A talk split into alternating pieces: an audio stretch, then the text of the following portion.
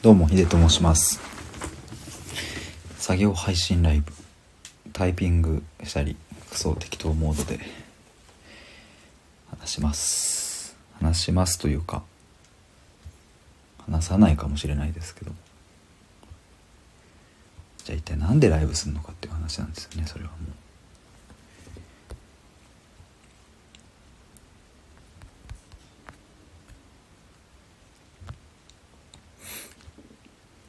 まああの適当に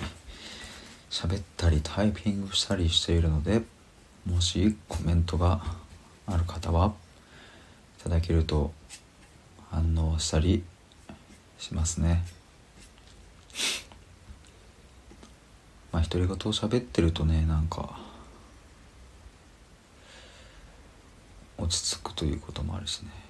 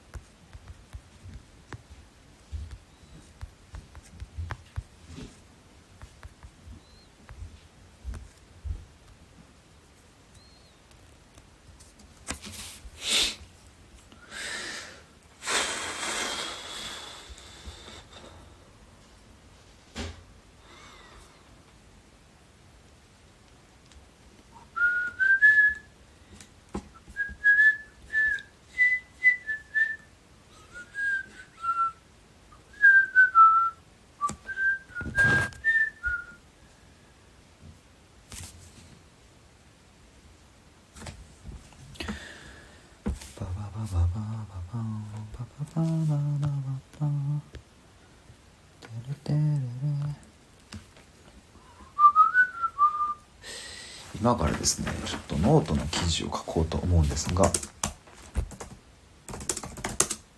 今日は一体何の記事を書こうか。言葉の定義。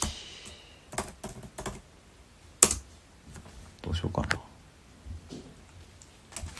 うん。いつもですねノートを書こうという時はノートのこう記事作成画面を開いてから思いついたことをバーッと書いてるんでね。別にストックもクソもないんですけど。まあ逆にそれが良かったりするのかもしれないしそうじゃないかもしれないうんどうしようかなどうしようどうしよう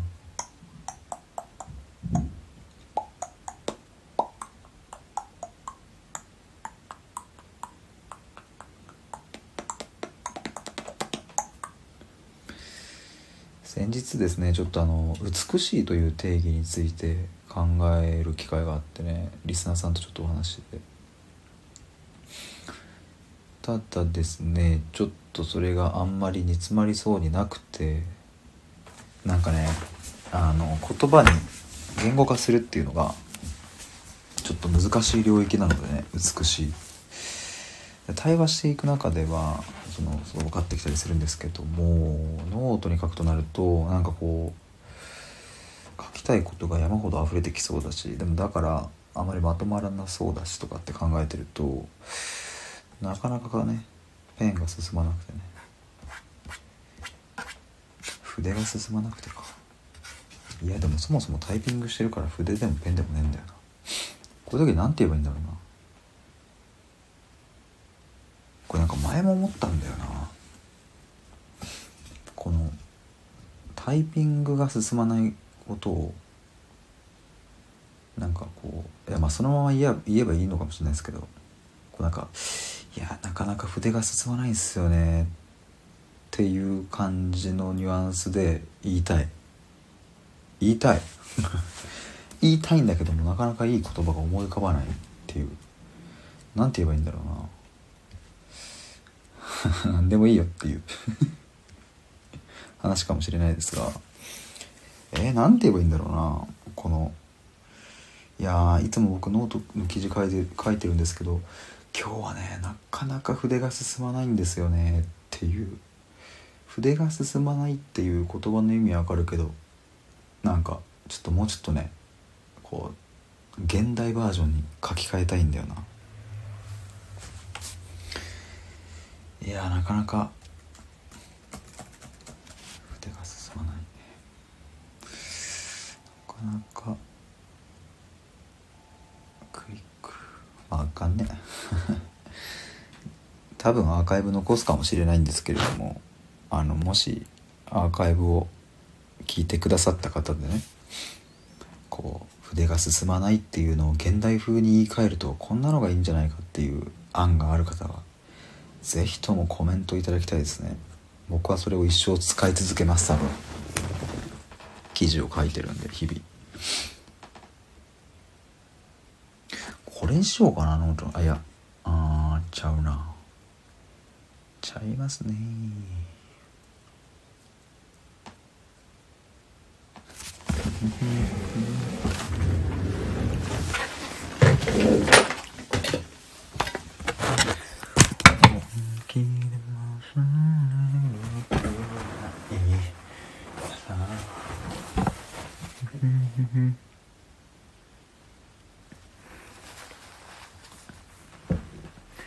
愛したりしない。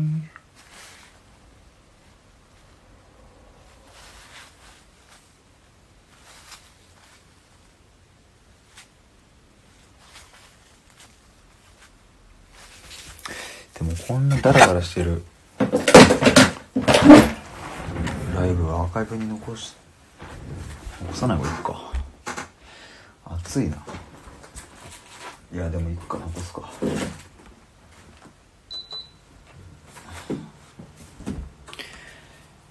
独り言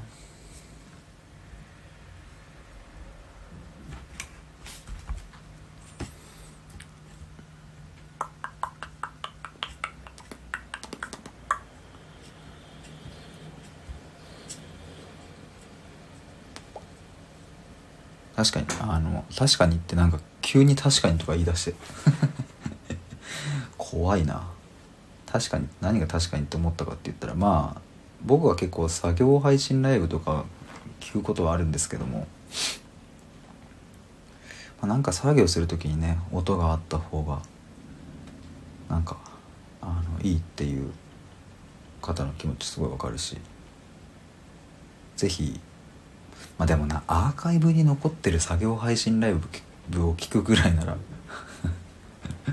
それは他の方の今やってる作業配信ライブを聞きますよねそりゃでもまあ時間によっては例えば深夜かまあ早朝とかまあ分かんないですけど作業配信ライブがやってないこともあるんでね。だからもしこのアーカイブを聞いてくださっている方はねきっと何か一人で頑張られている方なんだろうなって想像しながら僕も今頑張りますよ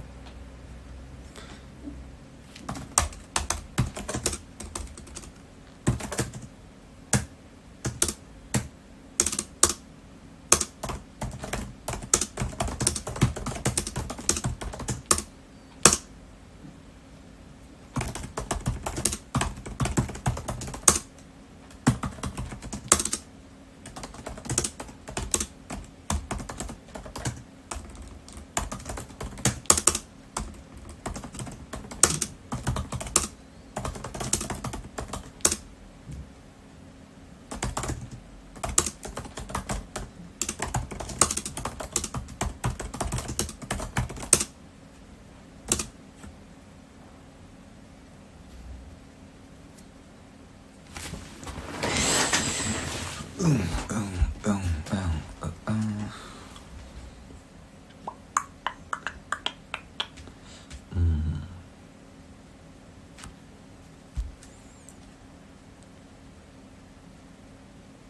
あ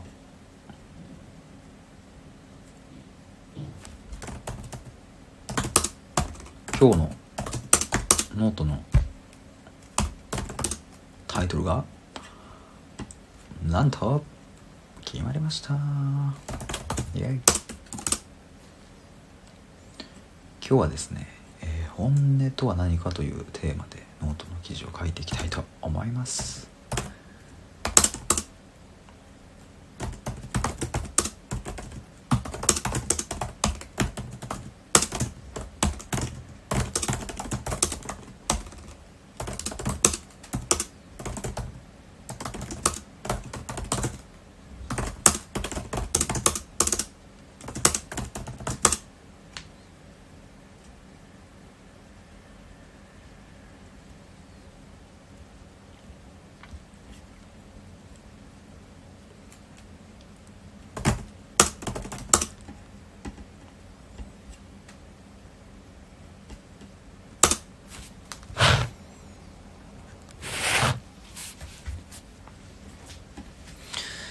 本音とは何か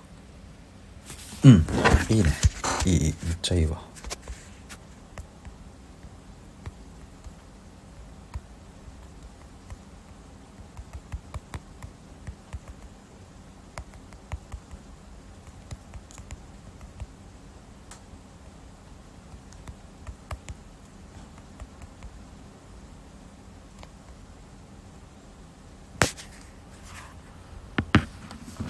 いんじゃないですかどうだろう本音とは何かああうん本音で花という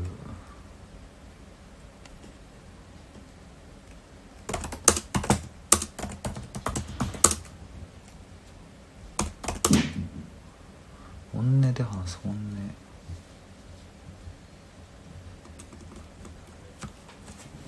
寒いうん本音で話す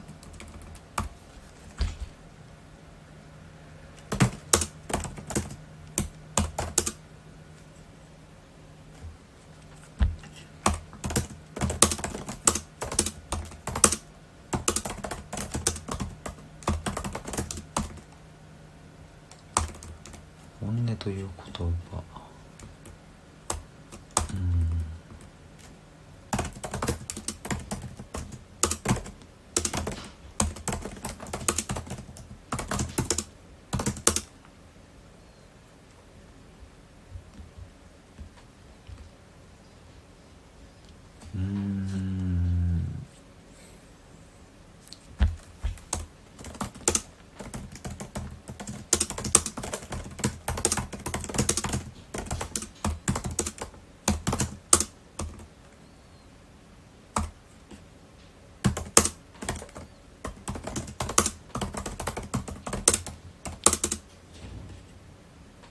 お。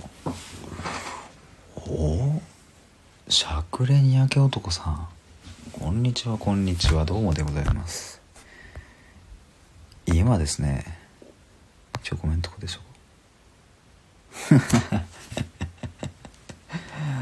兄さん放置すなと。失礼しました兄さん。あざます。別にあの適当に僕タイピングしたりしなかったりしてるんであの兄さんも適当に適当に抜けてもらっても OK ですしそれぐらいの温度感ですね今は。毎日ノートを書いてるんですけどもうんとさっき思いついて今日のノートのテーマ note。本音とは何かというテーマでノートに記事書いてます。しゃくれさんフォロワー増えましたか？増えましたね。おかげさまで。ありがとうございます。いろいろねライブ盛り上げてくださったりツイッターでいろいろ 絡んでいただいたりね。ありがとうございます。まあまだまだ弱小なので本当に毎日コツコツ頑張ります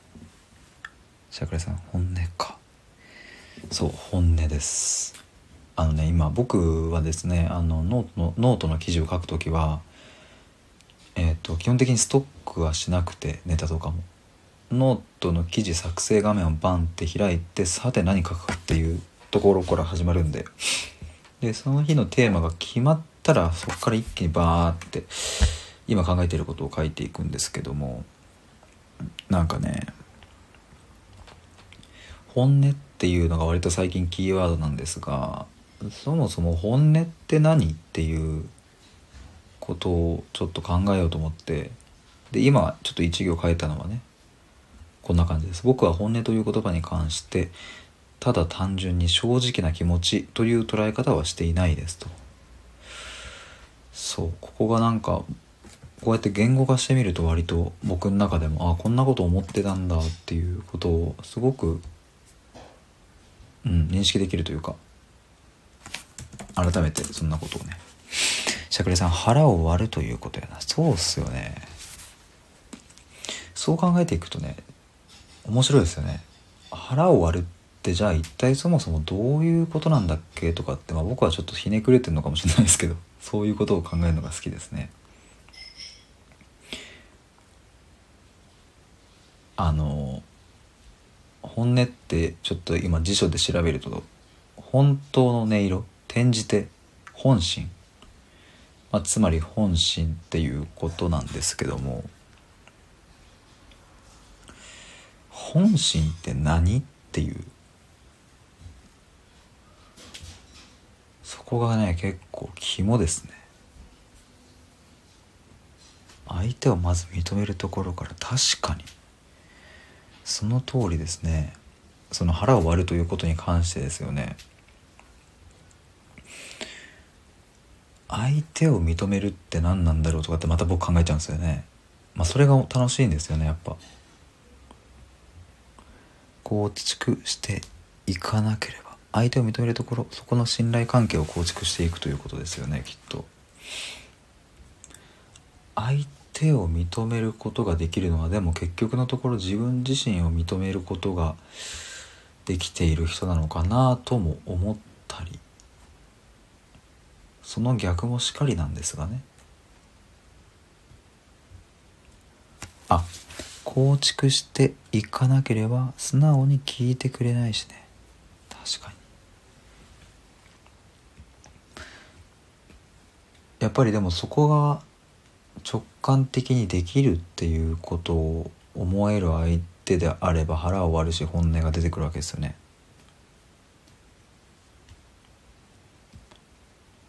腹を割って本音を出すんだよな。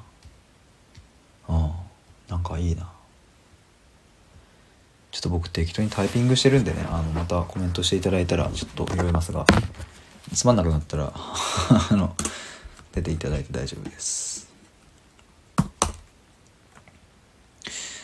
正直な気持ちという捉え方はしていないです。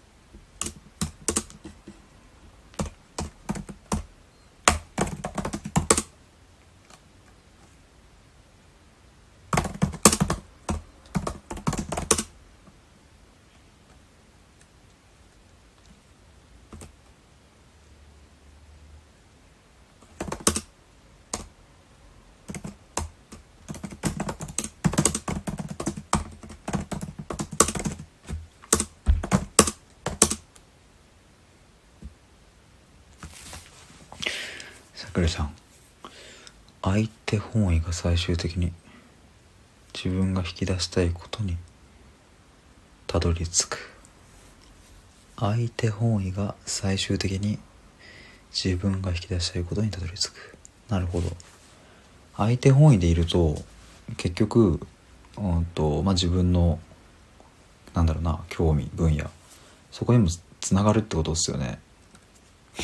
まあ、ちょっと解釈違ったらごめんなさい。なんかやっぱあのそれはすごく僕も同感でうんとなんだろうな。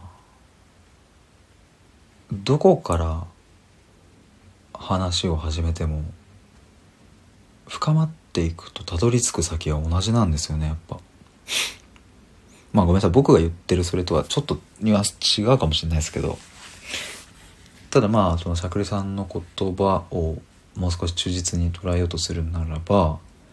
相手のことを理解しようというそのスタンスでいることそうして相手に対して質問を投げかけたりとか引き出していくうちにその相手から出てくる言葉っていうのは自分がうんとうん自分が潜在的に発見したかったこととかそういうケースもあるっていうことですよね多分。相手の目線に瞬間的に合わせることができれば言うのかな。これできる人は強いっすよね。特にまあ僕も営業やってたんでね、まあ、営業だけじゃないですけれども。そうそう相手の目線に瞬間的に合わせるって確かにそうですね。だから相手の目線まあ僕なりに解釈するのであればまあ期待値とかもそうですよね。相手がどういうことを僕に期待しているのか。その期待値が高いのか低いのかどんな種類なのかっていうのをやっぱりそこを瞬時にこう察するというか分かる人であると強いっすよね。だから大して期待してない人に期待以上のものを出すことが本当に正解なのかやっぱりそこは分からないしいやいやそんなそこまでしなくていいっすよっていう人もいるかもしれないしシンプルに「えー、そこまでしてくれるんですか?」って喜ぶ人もいるかもしれないしもっと言えば大して期待してなさそうに見えるんだけれども実はむちゃくちゃ期待している人がいた時にそこを感じ取ることができなければまあこんなもんでいっかっていうふうにパフォーマンスしちゃうとえ君のことを買ってたのにそれだけっていうがっかりさせちゃうこともあるしここの辺りはねやっぱ結局人と人とのコミュニケーションですから割と難しい部分ではありますよね。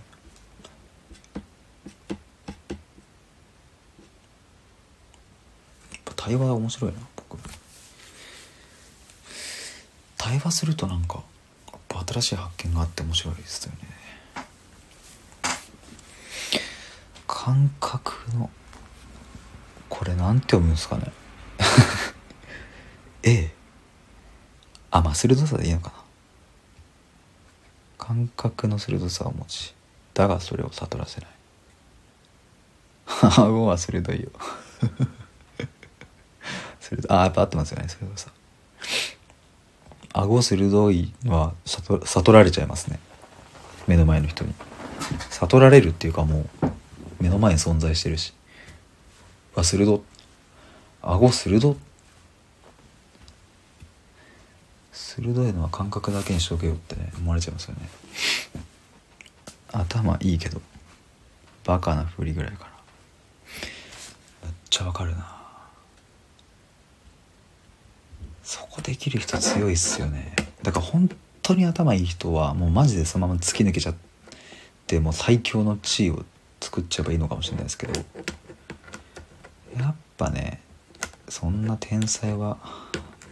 ほぼいないんでね。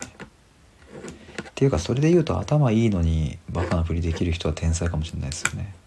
まあ天才ってどんな定義なんだっていう話かもしれないですけど。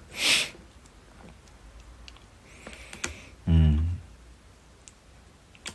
そうだな。そうやって考えてみるとバカなふりって要は相手の目線に合わせるってことですもんね。そのつまりバカなふりをしない方がいい相手も多分いるわけで。でもバカなふりをした方がいいシーンもあるわけで。で多分バカなふりができる人っていうのはそこを使い分けてるってことですもんね。きっと。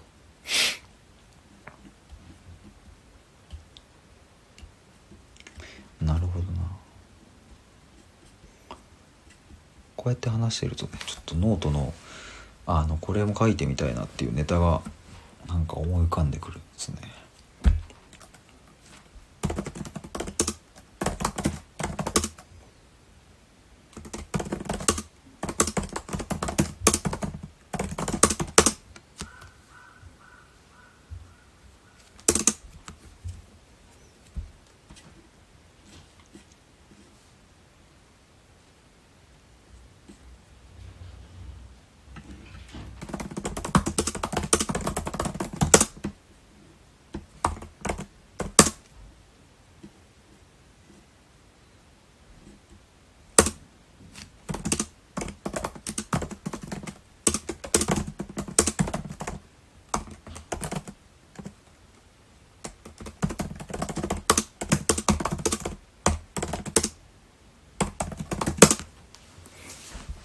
物事をしゃくれさん物事を考える物差し。物差しねここはまた面白いとこですよね。まず人それぞれの物差しが違うっていう前前提をね持てている人とそうじゃない人がいる時に物差しそれぞれ違うよねっていうのを分かってる人同士の会話であればそんなに問題はないと思うんですけども片方が物差しは持ってるけど片方は持ってない場合にすり合わせるの難しかったりするしまあそもそも物差しがそれぞれ持ってるということを認識してない同士で話し出すと永遠と脱線するっていうこともあるしでも脱線することにも気づいてないっていうこともあるしみたいな。シャークレスさん短期で起こりやすい人はやはり短いし。ああなるほど。あれですよね。だからその長さをねしっかり持っている人の方が幅が広がるっていう風に解釈されてるってことですよね。じゃあ分かりますわ。短期ってなんで短期なんでしょうね。なんか今思うと。なんか損しちゃうじゃんって僕思うんですけど。やっぱこう短期の人よりも器が広い人の方にお話ししたいなって思うし仕事振りたいなって思うしそれこそ日常生活で言えばレストランとかですぐなんかこう店員さんに怒っちゃう短期の人とかって自分が損してますもんね。シャケルさんキャパ足りない人。そうっすよね。短期は損期さん深いよいやほんとそうっすよね。だからあの短期の人って常に損し続けてますよねきっと多分。だからレストランで文句言っちゃうとあそこのテーブルの人にあんまりいい接客したくないなって思われてでまたそんな店員さんが来るもんだからまたイライラして怒ってみたいな。こんな店に二度と来るかみたいなことを言っちゃってね。それでまた違う店に行くもののまたそこでもプリプリ怒ってっていうことになっちゃうからなるべくね怒るっていう感情をあの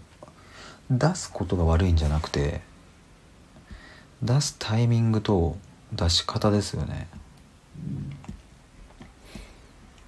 あとそもそもその怒り感情を誘発している、えー、とそもそもの価値観や経験っていうのがあると思うんでそことちゃんと向き合った方がいいですよねそういう方は。言葉でなぜそうなのかってちゃんと説明できる人これはですねあのすごく深いなと思うんですけれども言葉でなぜそうなのかってちゃんと説明できる人は本当僕素敵だなと思うんですけれどもただ難しいですよねすごく。なぜなら言葉に言葉って割と理性的な頭が行う作業。一方で、うんと、感情とかってやっぱ心が本能でね感じる部分なんでその本能的な感情を理性で言葉にしているだけなんでね。そこのつながりを持てていることっていうのはとても強いし素敵ですよね。でも難しいですよねやっぱ。意外といやいやそんなん簡単でしょとかできできるよって思っちゃいがちですけれども本当に自分の本音分かってる本当に自分の心理解してるっていうことを丁寧に見ていくと一枚一枚なんか玉ねぎの皮を剥ぐように見ていくとあれ？俺ってこんなこと思ってたんだとか。思っちゃうからね。おひろぽんさんこんにちは。やってるやってる。ありがとうございます。今日はですねあの本当に適当ライブみたいな感じで僕がタイピングをして記事を作っているところだったんですけれどもね。だから時たまタイピングしてます。ただあのしゃくれに焼け男さんっていうあの本当によくしていただいてる方がいるんですけども今もコメントくださってる。その方からいろいろねこうちょっとテーマを頂いてね話してたらなんかそっちの方が楽しくなっちゃって。っていう感じで今日やってます。しゃくれさんエスパーじゃない限りさせてくれないしね対話力。うんそうっすよね。そうそうエスパーみたいななんか本当に仮にそれが本当にある能力だとした時にそれがね持ってる持っている人ならいいんですけどまあみんな持ってないんだよねま。あ対話力って僕もね対話大好きなんでね。いい言葉ですね。あトレーナー大森さんかっこ横浜はじめましてということでどうもです。えー、っとプロフィール拝見しますとえー、っとこれハリキューシでいいんでしたっけ？ちょっとね僕漢字 あんまりこれなんかよく街中でこうこのこういう看板見かけますけどいざこうやってこうパンって目の前に出てくると読み方がハリキューシでいいっすよねこれ。違うかな？違ったらなんかああ鍼灸違うんだちょっと恥ずかしいなアーカイブ残すのやめようかなこれ あハリキューでも鍼灸でも大丈夫ですよかったですよかったですありがとうございますでもちょっと鍼灸で行こうかな。いいでしょかわいい。いや、よかったです。でも、針とかってことですね。アンドフィジカルトレーナー。6歳児でもわかるように、健康美容、運動についてわかりやすく解説しますということをやられているんですね。素敵ですね。6歳児でもわかるようにって。素敵だな。大森さんも深いお話ですねって言ってくださってありがとうございます。ひろぽさん。涙目笑いですねなんかでも結局のところ、うん、今その話聞いて思ったのは6歳児でも分かるようにってつまりは対話力のすごく基礎となる部分になるのかなって思うんすよね以前もなんかちょっと喋ったかなこういうこと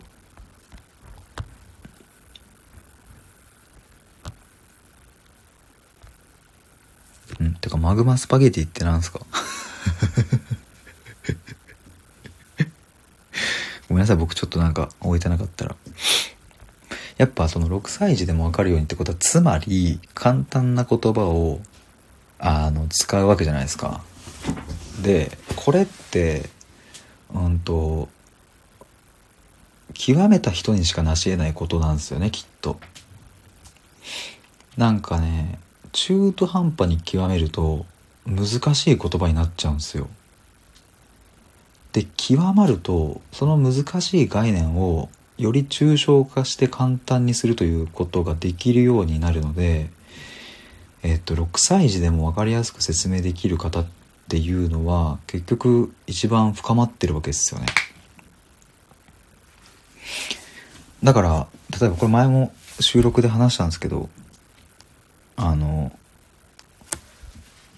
プロとプロの対話ってむっちゃこうつあの異業種でも通じるっていう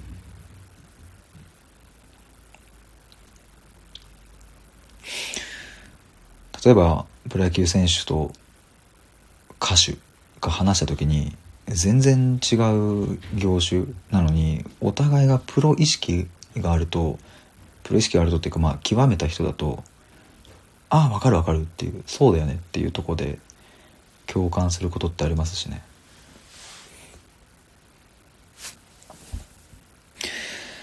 しゃくりさん例えば6歳児に話す時さちょっと先に読みますね。自然と話す言葉レベル下げるでしょ？それが価値観の物差しなんだよ。いつを。大森さんちょっとお待ちくださいね。でもね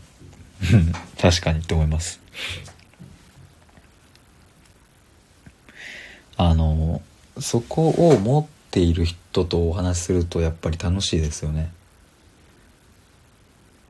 そこがないと「えなんで分か分かってよ」なんでこっちの言葉分かってくんないのっていう風にそういう風になっちゃうんでね。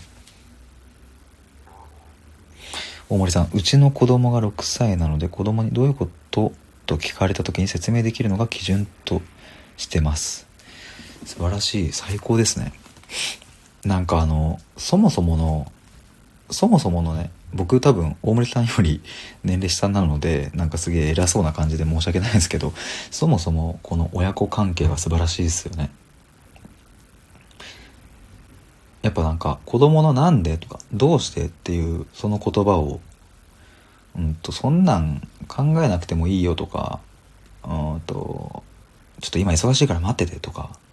で片付けちゃもったいないんですよね子供ほどこの世界に対して純粋に疑問を感じられるやっぱ生き物生き物って言い方あれですけどはいないし大人になるとそういう感性がどんどんこうアンテナがね削られちゃうんで子供に対してそのどういうことっていうふうに聞かれた時にえっ、ー、と向き合っていらっしゃる大人の方っていうのは僕はすごく素敵だし好きですなんか本当に。さくれさん。2歳児ならさらに顕著に現れる。大丈夫でしょ ちょっと待って。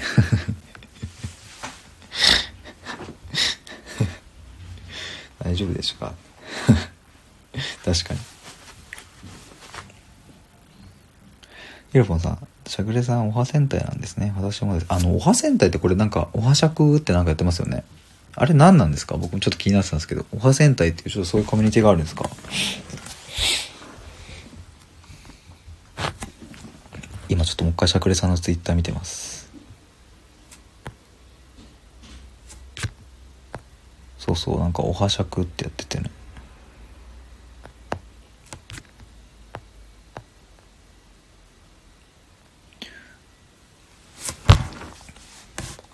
価値観ね。だからあのちょっとごめんなさい話戻っちゃうんですけどその簡単な言葉とかってね。例えばあの就活とかの面接の時に「どうしてうちの会社を志望したんですか?」といういわゆる志望動機の質問に対していや結論から言うとなんかおもろそうだったんですよねっていう人の方がなんか僕は信頼できるのかなって思いますねつまりあまりにもこう深まりすぎてるがゆえにシンプルになっちゃうっていう楽しそうやりたいっていう。もちろんその時の言う雰囲気とかうん目の感じとかによるんでね。適当に「いや楽しそうだからです」ぐらいの人はもちろん僕が人事だったら省きますけども。ただねなんかこう志望動機教えてくださいという言葉に関していやそうっすね。いやなんかなんつうんだろうな。いやまあいろいろあるんですけど結論言うと楽しそうなんですよね。いやなんかワクワクするんですよねって言われるとあなんか君いいねって僕だったらなるかなって思います。むしろなんかこういや理由は3つあって、えっと、まず1つ目に社会貢献軸がとか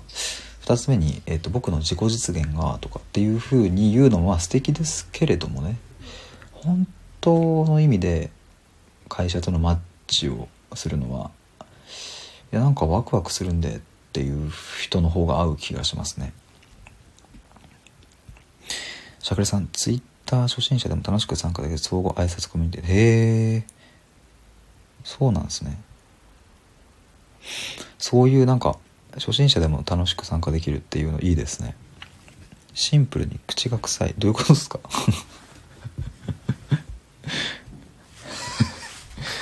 それ自分に向けて言ってるんですか？大森さんそれめちゃくちゃいいですね。あれですよね多分その今の就活とかの例の話ですよね。めっちゃ思うんすよね。なんか。僕もなんかまあ就活を通ってきてね思うところではあるんですよ。パワー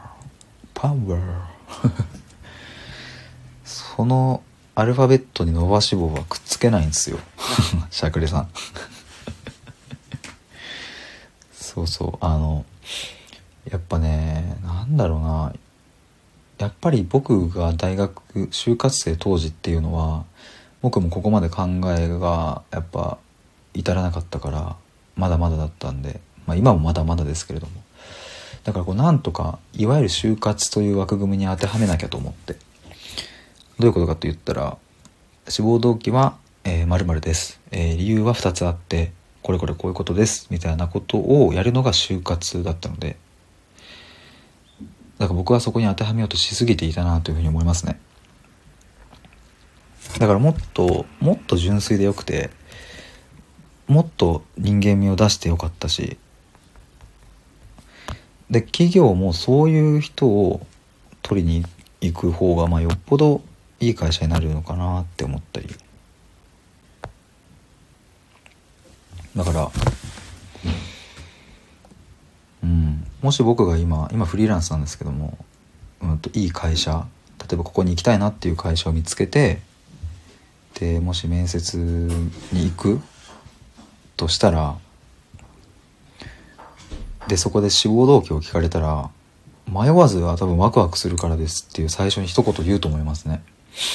てかまあ実は一社今いいなって思ってる会社があって、まあまだあれ採用はしてないんでね。ちょっとまだあれですけども。なんでうちの会社志望したんですかっていうの。いやもうワクワクがちょっと止まんなくてですね。もう応募せずにはいられなかったんですっていう。風に今だったら伝えるかな。でもちろんそこから「えなんでどこにワクワクしたんですか?」とかっていう質問が来ると思うんでね。そこに対してはもうバチクソにバチクソに答えますよね多分。何聞かれても多分答えられるんでねそういう時って。しゃくれさん、マグマ仲間や。ちょっと僕わかんないな、マグマ仲間。ヒデラジオ名誉会員です。ありがとうございます。しゃくれさんが名誉会員でいるってことですよね。そう、以前から来てくださってるんですよ。うん、ありがとうございます。嬉しいな。でもだから、これって面接の話だけじゃなくて、今やってるお仕事、それこそ、大森さんとかね、まあ、トレーナー、フィジカルトレーナーとか、鍼灸師。針灸師でもいいのかも。鍼灸師ねやられていて。そうなんか仕事あ楽しいっすみたいな感じでシンプルにそう思えることとかって大事ですよね。だからまあ僕も仕事動画に対してああ楽しいっていう本当それぐらいっていうぐらいの感覚でいられることの方が割と本質的だし仕事動画に対してうんと楽しい理由をつらつらと述べてしまう状態は別にもちろんそれが悪いんじゃなくて意外とまだ本質的には楽しめてないんじゃないかなっていう感じ。なんか例えばそうだな。ゲームが好きな人に対して楽しいって聞いたらあめっちゃ楽しいって多分返ってくるし多分そこに対して理由はないんですよね。ないっていうかなんだろうあるんだけど別にわざわざ言わないですよね。その会話では。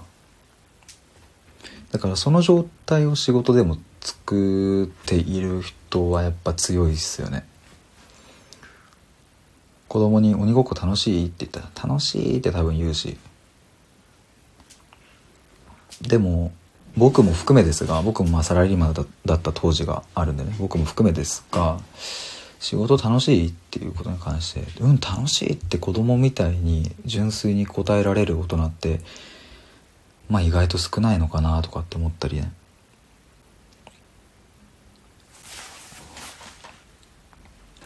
だからなんか結構その純粋に仕事楽しいって言えてる人は僕はとても尊敬するし。でもねまあこれって難しいのは今楽しくなくても全然よくて。今楽しくないからその人に価値がないなんていうことも絶対ないないし。今は楽しくないけどなんだかこの先楽しそうな気がするとか。まあもしかしたらいつかそんなことも見つかるかもしんないって思えてることも大事だし。まあまさに僕なんて多分多分っていうか今今ようやくこの20半ばになって自分が目指したい方向性とかを、まあ、徐々にこう分かり始めて楽しいと思える領域と出会い始めたんでね。まあそう思うとなんかまだまだゆっくりでいいなって思ったりしてますが。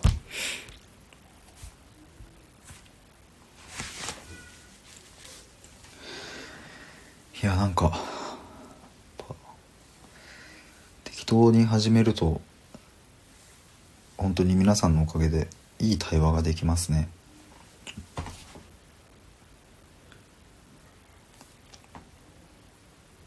ありがとうございます。時間差ありがとうございます。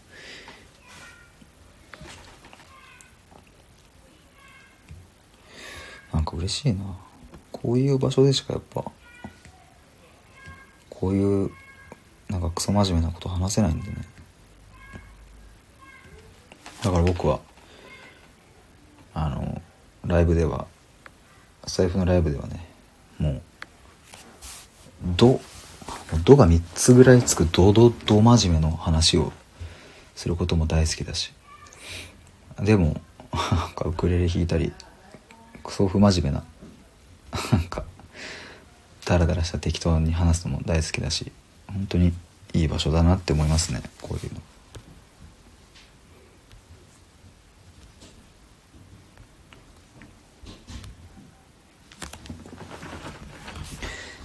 適当にタイピングをしているのであの皆さんも何か作業があれば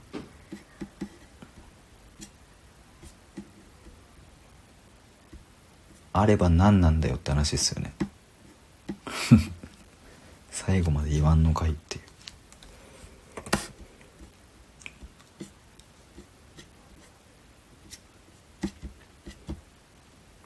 今僕はですねああコメントに書いてるか。本音とは何かというテーマでノートの記事を書いてるところですね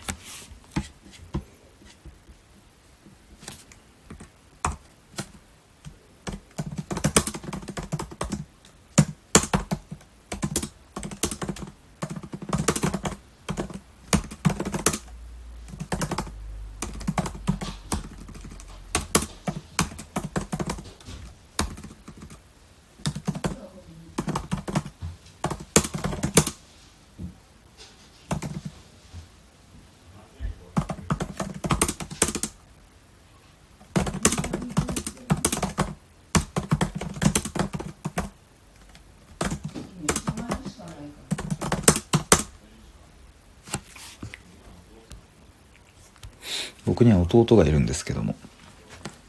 弟が今えっ、と専門学校かなのオンライン授業が終わってこれからマッサージに行くみたいですね。誰かもわからんやつの弟の情報はマジでいらないと思いますがちょっと言ってみました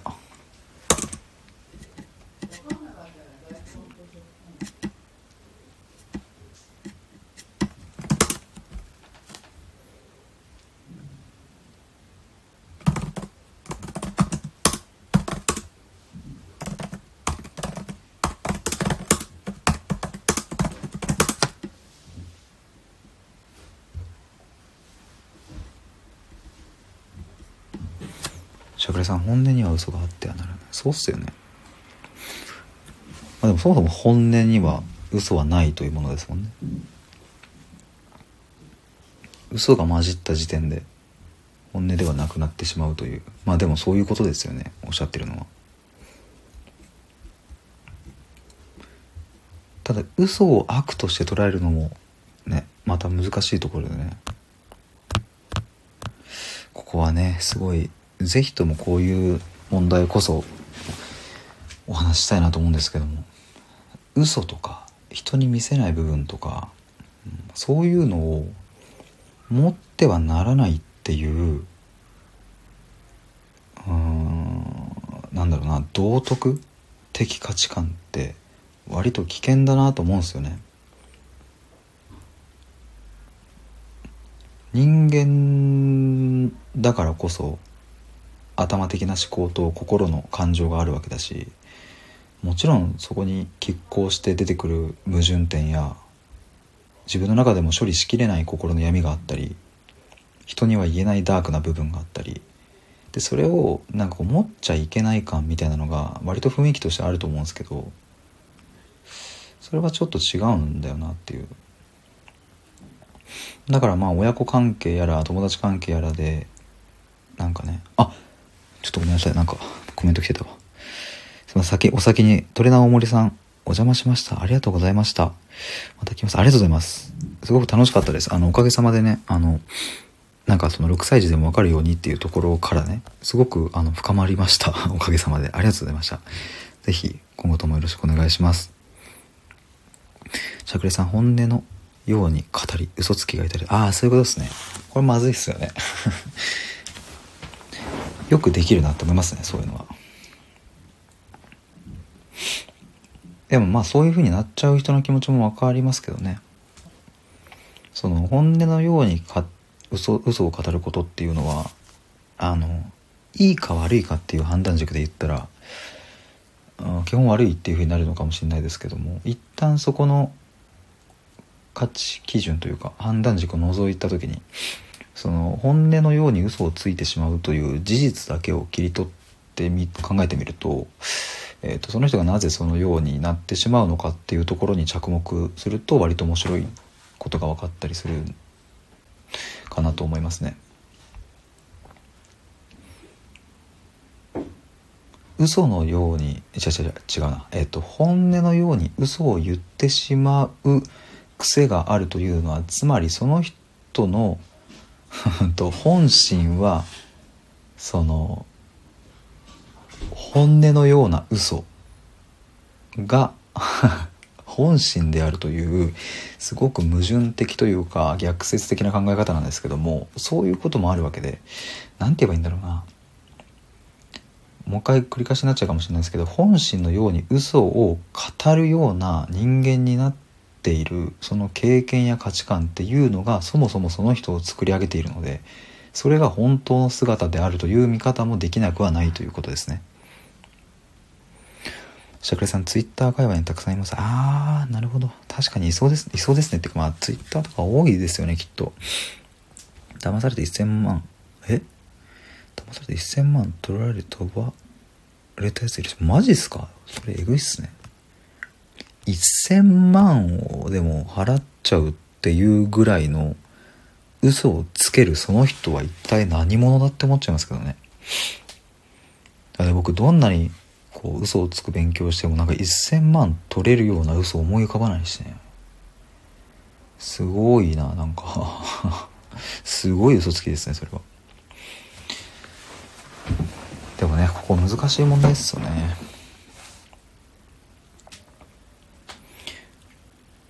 だからまあ僕はそのどこが本音なのかっていうねとこはすごく慎重にというかね。ヒルポンさん食い？からくりはこうそこに対して今耳を傾けてるってことですよね。小さな信頼を積み重ねて大き大きな騙す。うん。古典的詐欺師。なるほど。でも古典的な詐欺が結局一番強いってことですよね。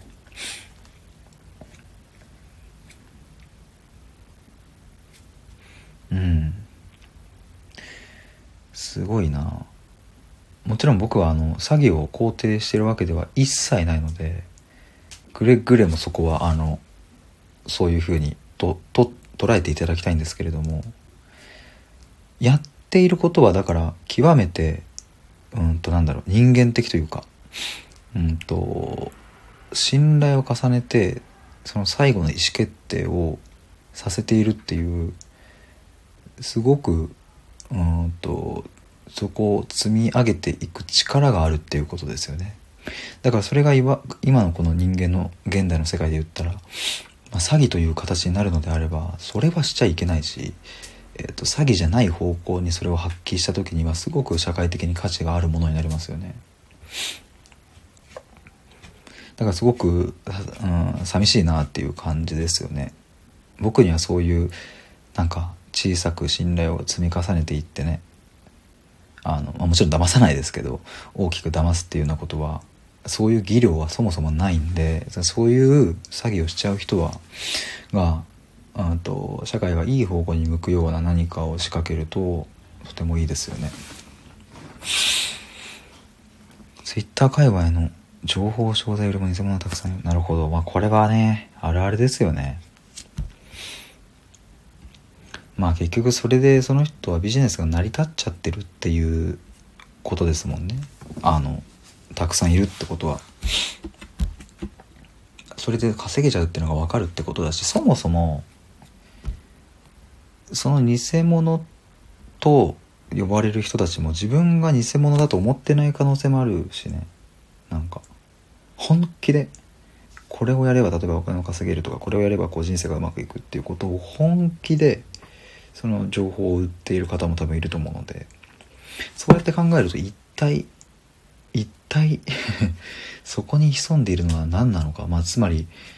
悪なのか正義なのか 結局分からないですよね。ひろぽさんそれはどうやって分かりますか？確かに。これどうやって分かるんですかね？なんか一見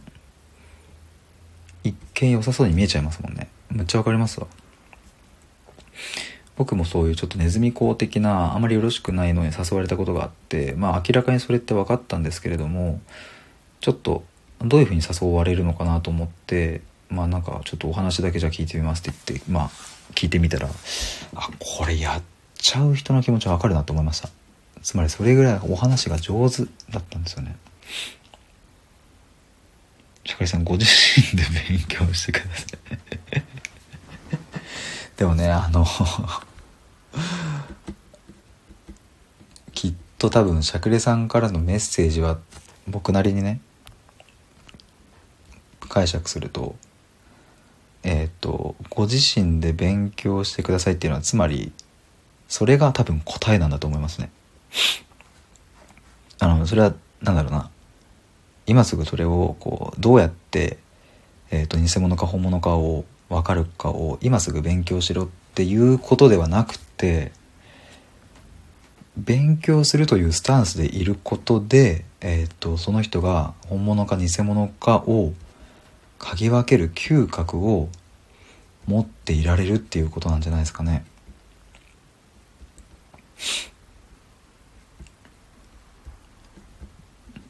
だからねすごくそういう、まあ、僕はそういうふうに捉えました。ただなんか僕はですねその情報商材偽物とかでもあのもちろん何百万とかはあれですけどもあのまあ別になんか自分の出せる範囲であれば、まあ、買っちゃうっていうのはありだと思ってますあこれ偽物なんだということが分かるっていうことも一個の成功だと思いますし偽物偽物をちゃんと分かることで本物を嗅ぎ分ける嗅覚がつくんでね。つまりそのラーメンを初めて食べた人はそのラーメンが美味しいのかどうかっていうのはあのなんだろうな主観的には分かるけど世間的には分かんないわけであこれこのラーメンうまいなと思ってでいざ周りのラーメン100杯ぐらい食ってみたらなんか全然うまくなかったみたいなことも多分あるかもしれないんでね。あしゃくれさん。答えだけ求めるのでは多分あまあその騙される可能性もあるかもしれないですよってことですよね。なんかすいません悪気はないです。ああわかりますわかります。そうコメントだとねあの受け取り側のその解釈でその言葉の印象が決まっちゃうから。でも多分あのしゃくれさんはその突き放したいんじゃなくてだからこれが答えですっていうことですよねその勉強をするということでだからその勉強してくださいっていうのは僕が多分言った失敗をするというのも一個の勉強だとまあ僕は思ってるんですよね。なダイダイエット食品にしろ何にしろとりあえず試してみてあこれはダメなんだとかあこれはちょっと効果あんのかなとかこの人の言ってることってあんまり信頼されてないけどあれ意外とここって確信なんじゃねとか SNS、ヒロポンさん、SNS 限らず最後は自分の見極めですね。しゃくりさんの言いたいこと分かります。あよかったです。でもそうですよね。最後は自分の見極めですねって。そうですよね。だから100人中99人がこいつダメだって言っていても、まず、まずは疑うという、疑うっていうのは、もしかしたらいいかもしれないし悪いかもしれないという、そこを持っていることですよね。100人中99人が悪いと言ってる時には、うんと、まあ悪いよねっていう風になるかもしれないですけど、99人がいいと言っている場合には、その商品が悪くても騙される可能性が十分にあるんでね。桜井さん、誰でも簡単、誰にでも、周りもやってますよ、やらなきゃそうみたいな心理誘導大体先し、まあそうっすよね。そこはやっぱり、あれですよね。する時は必須文句みたいなとこありますよね。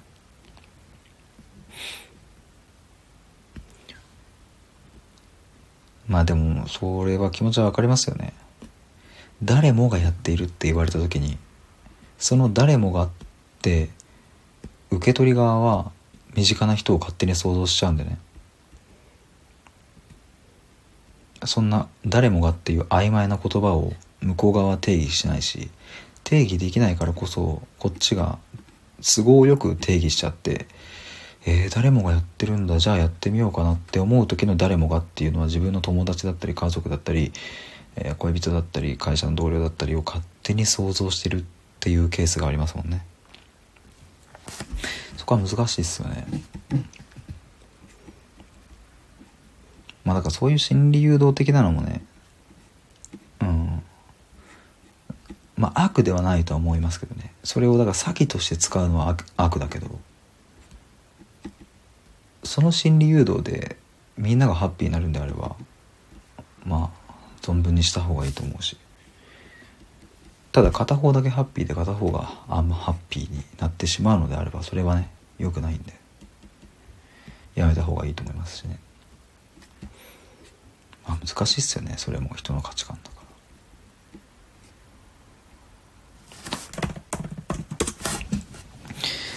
ら。やるなら仕掛ける側に回らないためだし仕掛ける側に回るためのからくりを知るために情報を買うならまああれかな。確かにそうっすね。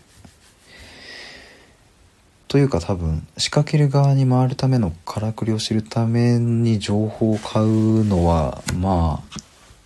割とやった方がいいかもしんないっすよね。まあそのものによりますけど。その世界を知るというか。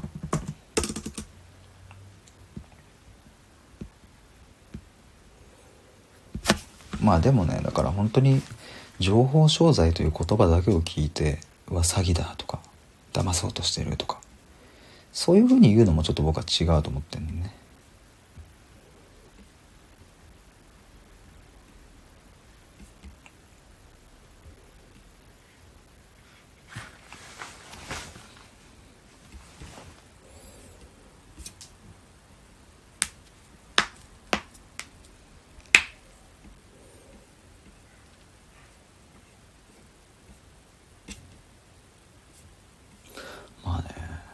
まり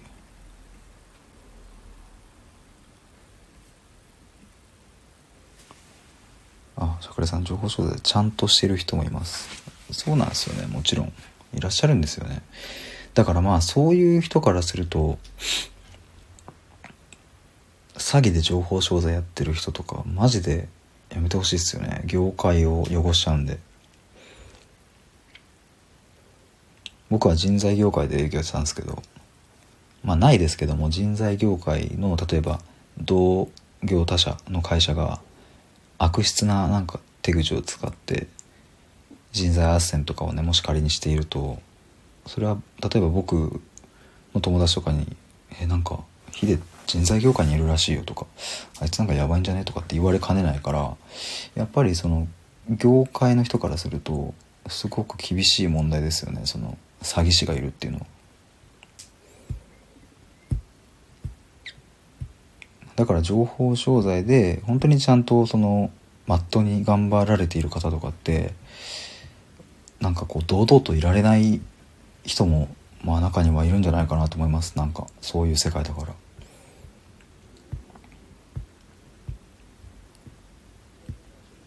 まあ人にもいると思うんですけどねそこは。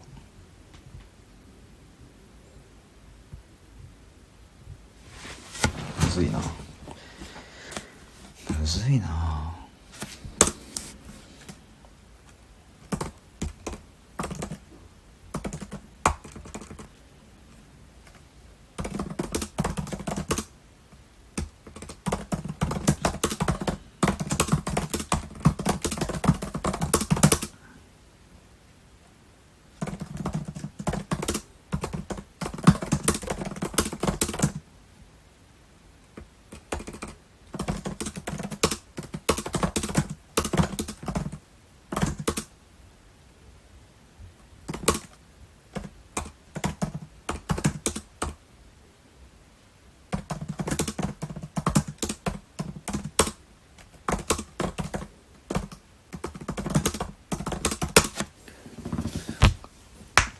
ノートの記事を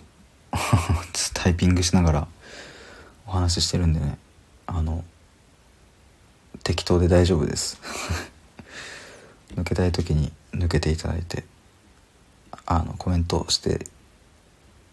いただきしたい時にしていただければ。僕もそんな感じでやってるんで。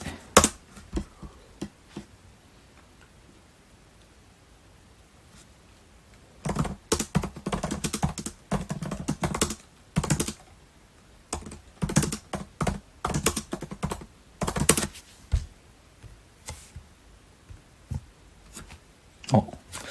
ゆったんさんこんにちはどうもはじめまして。プロフィールを拝見すると5歳3歳ブラザーズの虹ママ。へえ5歳3歳むっちゃ可愛いっすね。僕も3兄弟で、えー全員男でした。僕は真ん中です。もう全員成人してますね。HSP 気質あり。僕もあるっすね。HSP 気質。というかそうなんじゃないかって最近思い始めましたね。でもね HSP について僕もちょっと勉強し始めたんですけれども HSP っていうのは割と医学の中ではそんなに医学界ではねそんなにこう深くは使われてないみたいでどっかの誰かがちょっと名前忘れたんですけど使った言葉が一般大衆にもすごく分かりやすかったのでその言葉が一気に広まったっていう背景があるみたいで。だからまあ医者からするとその HSP ってなんかこうなんだろうなそんな専門的じゃねえのにっていうふうに思ってる人もいるみたいですね。トロカンバイ社オンライン心理カウンセラーの勉強中いいっすね。僕もですねオンラインでちょっとそういうカウンセラー的なことをやりたいって思ってるんですよ。っていうかもう出品というか電話相談ここならとかでねあの電話相談っていうのがあるんで僕そこにはもうページを作ってもうあと数日ぐらいで出品しようと思ってます。だから割と同じ業界と言ったらあれですけれどもどこに興味があると思うのでぜひともよろしくお願いします。ゆったんさんはじめまして。ひろぽんさんゆったんさんはじめまして。ひろぽんさんはじめまして。そうそう病院での診断じゃないんですよね。そうそうそうそうそうなんですよね。だからなんかあのすぐに「俺は HSP だ」とかって決めつけるのもちょっと危ないですよね。ゆったんさ心理カウンセラーの勉強を始めて気づきました。カウンセラーの器じゃない。僕思うんですけどあのこういうふうにおっしゃるのであればむちゃくちゃ心理カウンセラーの器あると思います。本当に。器あると思いますってこんな若造がね。おこがましいですけれども。あの逆に心理カウンセラーにむっちゃ向いてるとかいやもう人の話聞くことならなんだろうな絶対できちゃうとか我慢強く聞くことはもう誰よりもできちゃうみたいなね。ことをあ別に思うことは別にいいんですけどもそういうふうに思わずにあの器じゃないよなって思えているということはですねあの相手に向ける配慮とかがある方なんだなと思うんでねむしろ向いてるんじゃないかなっていうのが僕の答えです。しゃくれさん相談しようかなあマジっすか？まあちょっとあのあノリで言われてる こともあると思うんですけどもし相談をしてくださるようなことがあれば そんな嬉しいことはないですね。それで僕がそのここならの電話相談に出品しようと思ったのはですね本当にあのなんだろうな誰かの役に立ちたいとかうんと誰かを救いたいとかそれを生きがいにしたいなんていうことはですね1ミリも思っていなくてえっ、と誤解なを恐れずに言えばシンプルに自分の興味好奇心を満たすためなんですよね。えっ、ともっとストレートに言っちゃえば僕は人を知ることが好きでその人の経験に興味があるっていう。子供が鬼ごっこする鬼ごっこを楽しむ感覚と同じですね。ただそれがたまたま誰かの役に立つという可能性があるのであればだったらここならで電話相談を出品することによって僕は僕の興味関心を深められるし相談をしてくださった方はその方でもしかしたら何か救い、うん、新しい視点の発見になるかもしれないっていうぐらいの感覚でですね。ゆったさんもうそんな風に言っていただけると勉強頑張っちゃう。ピエンの顔文字ですね。単純です。一緒に頑張りましょうよ。本当に。僕もねなんかその資格？資格が全てじゃないけどあの資格を取ることによって知識が深まるしそれで信頼を獲得することもできるんでね。ちょっとそういう勉強をやろうかなと思ってますね。しゃべりさん何でも行動に移すことがいろんなことにつながるからね。ありがとうございます。多分あれですよね僕の電話出品。相談について言ってくださってるんですよね。そうそう。でもね本当にあのまあそのオンラインカウンセラーとか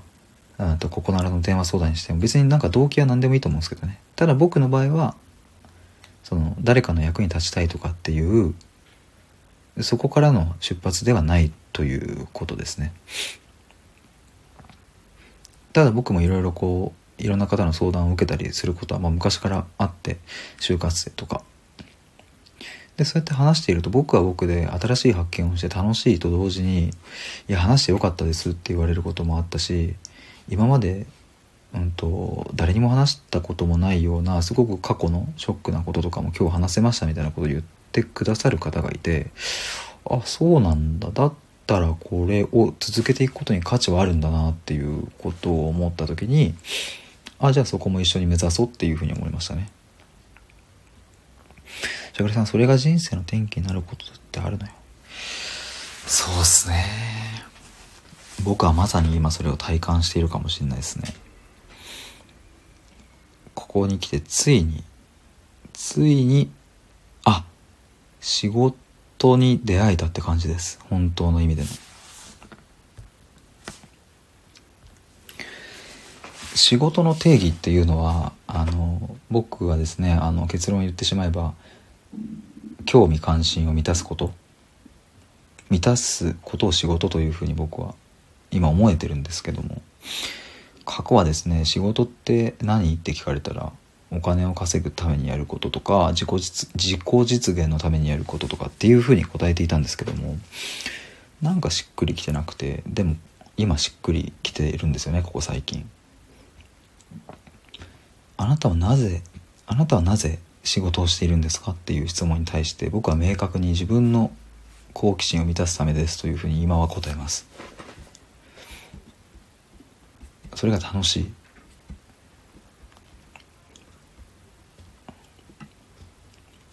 子供が公園で鬼ごっこをしたりサッカーをしたりするのは、うん、と楽しいからしているわけで。そこに理由はない。その感覚と同じですよね。動かない人は本当に何も変わら変わらないですよね。過去の自分に言いたいですねそれは。僕は。頭では考えていることはあるんだけども行動していないっていうね。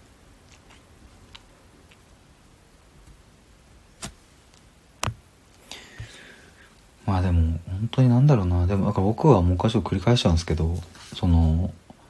電話相談をするつまり相手の方の価値観を知ったり、え、経験を知ったりすること。っていうのは子供が遊ぶ時の感覚とほぼ同じというかシンプルに楽しいっていう感じなんですよね。だからまあなんだろうな電話相談でお金稼いでんのかよとかっていう人もねもしかしたら今後出てくるかもしれませんがまあはいそうですという。なぜなら楽しいからだし。でねやっぱりその本当にお金をいただくということになれば僕もそれだけ本気になるしで僕も本気になればなるほど新しい発見が増えるし僕はそれで満たされていくしそうなっていくとお相手の方にも新しい発見が増える可能性は高まるし、まあ、お互いウィンウィンの可能性あの関係性でいられるのかなって思いますね。しゃくれさんだってでもがいつもブレーキですよね。むっちゃ腹なってる。だっていやでも いやだってさそれだって時間が限られてるじゃん。いやでもでも俺だって昔やろうとしたんだよとかね。ちゃんとしたものを提供しないと大体終焉。まあそうっすね。ちゃんとしたもの。うん。ちゃんとしたものを提供できる提供するだけのやっぱりまあ準備と勉強まあ勉強ですね。勉強とあと僕はですねこうやって日々あのライブで対話させていただいていることこれ自体も一つの勉強だと思っていてあの本当にいろんな方からコメントいただいてねあそういう考え方もあるんだとか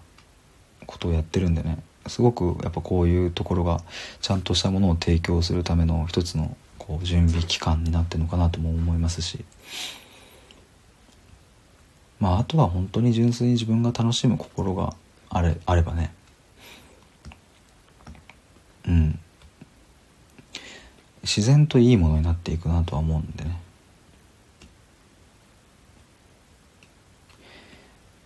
いいんですよ。電話で相手の相談だって。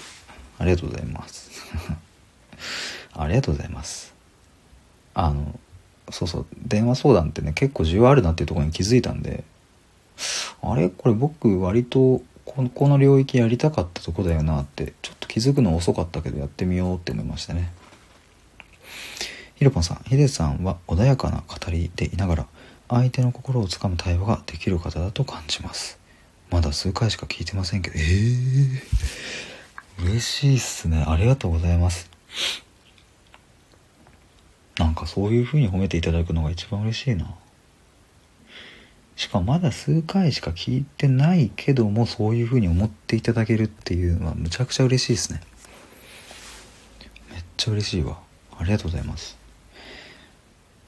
やっぱ相手の心うんそうですね。本当にやっぱそこへの興味っていうのがすごくあるんですよね。ありがとうございます。桜井さん相手が最後に満足して再生すればそうですよね。まあでも僕そうだな。もちろん相手が満足することもちろん目指すという前提で、えー、そこは大前提としてなんですけども別に満足しなくてもいいやというスタンスですね。つまり自分は自分のために仕事をするんでえっ、ー、と何て言うんだろうなここニュアンス難しいんだよな。もう一度言いますがくれぐれも僕はお相手の方の満足を目指すことそこは超大前提にあります。が満足するもしないも相手の自由なので僕と電話相談をしてみてなんだこいつつまんねえなっていう思う方も別にいて当然だと思うしうん。満足していただける方もいて当然だと思うので必ずしも満足が正解ではないというスタンスで僕はいるようとは思ってますね。まあちょっとなんだろうニュアンス難しいんですがもちろん満足は目指しますっていう3回目。レンタルおっさんだってあるんだから。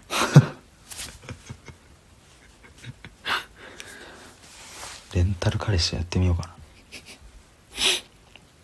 こういうのよか。ヒロポンさんとですか？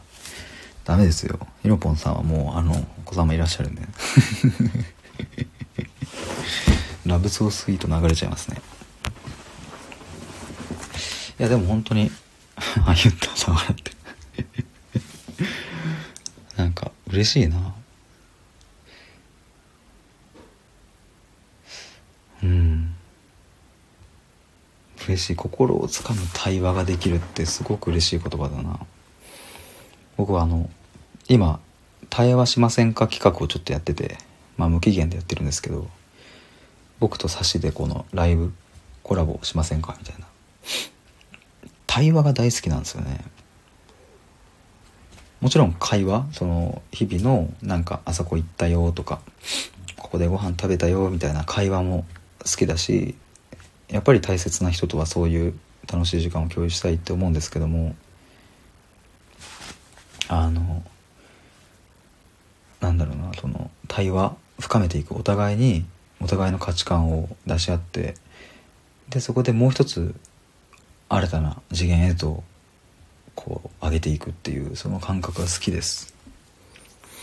しゃくれさんヒデちゃん ヒデちゃんって呼んで自分で噛んでるのかと思ったけど、ヒデちゃんって書いてありますね。ヒデちゃんは電話ビジネス？電話相談はビジネスか趣味かってことですね。これで言うとですね、まあ結論を言えばどっちもですね。うんと、今は僕どうしているかというと、えっと、ブログとかをね、自分でサイトを作って、えー、それでお金を作って、で、まああとは、あの、会社員時代に貯めた貯金とかでですね今やりくりしてるんですけども。うんとですねこれも結論から言えばブログはあくまでライスワークお金を稼ぐためだけのものでやっていてえー、っと僕の理想としてはやっぱり心の領域を扱う仕事だけで食っていきたいというのが本音ですね。ただじゃあこれがなんだろうな。僕の感覚的にはビジネスかというと感覚的にはビジネスではないですね。あのまあもちろんそれでお金を頂いてそれで暮らしていくので、えーと、ビジネスですっていうのがあのお答えになるのかなとは思うんですけども。あの僕の感覚の話ですね。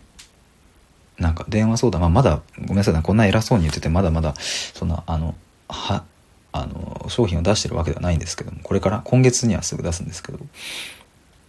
ただ感覚的には趣味であって、えーと、もっと言えばですねあのこれも誤解を恐れずに言えばねですねあの遊びなんですよ。この遊びっていうのはあのうんとですね適当にやるとかそういうニュアンスは一切含まっていなくてえっ、とクリエイティブ創造するっていう意味でのクリエイティブ創造するとかそういう意味合いですね。先日ノートにも創造あの作る方の創造とは遊びであるっていうノートの記事を書いたんですけども要はえっ、ー、と子供が大人になるにつれて遊びがなくなっていきっていう過程をみんな歩むと思うんですけどもそこでもう一度遊びという感覚を取り戻すっていうことがえっ、とやっぱ人間の成熟していく過程にはすごく必要なものだと僕は思ってるんでね。しゃくりさん情熱大陸出ちゃう？出たいな。イルポンさん博士太郎出たい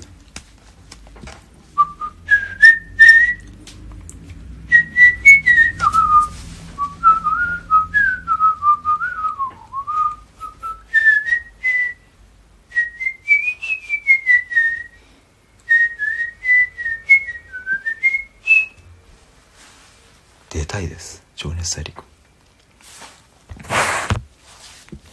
あれすごい密着するみたいですね。何ヶ月も。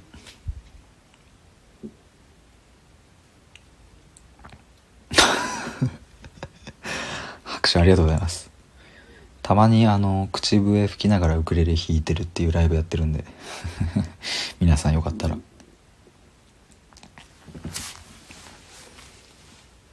シャクレさんブログかける電話相談にこれ仕組み作りしてノートで販売したら。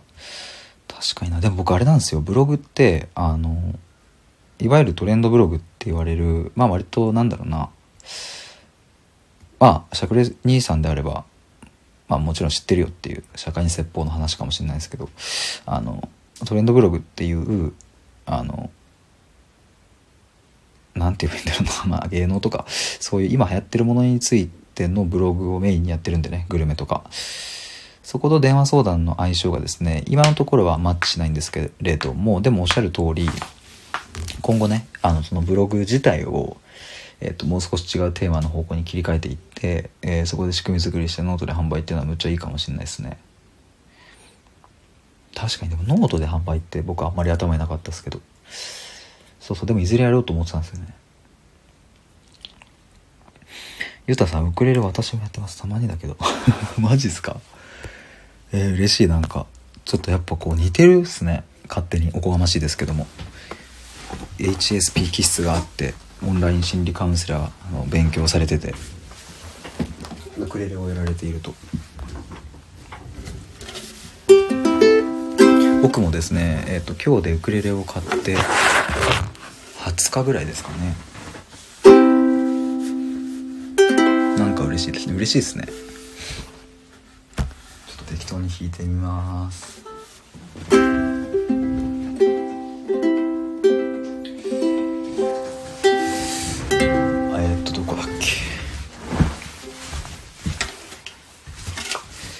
シャクレさんブログ初心者イコールマス層から吸い上げるビジネスモデル。なるほど。ブログねでもブログ結構怪しいと思う人も結構いますよね。なんかブログなんかで本当に稼げんのかよってね。でもマス層から吸い上げるっていう。確かになるほどなと思いますね。しゃくれさんでもそもそも何やられてるんですか僕は。あのごめんなさいあんまりそうしゃくれさんのねその正体をね実はねあんまりですねこうしゃくれさんはこうミステリアスなゾーンがあるんでね知らないんですよね。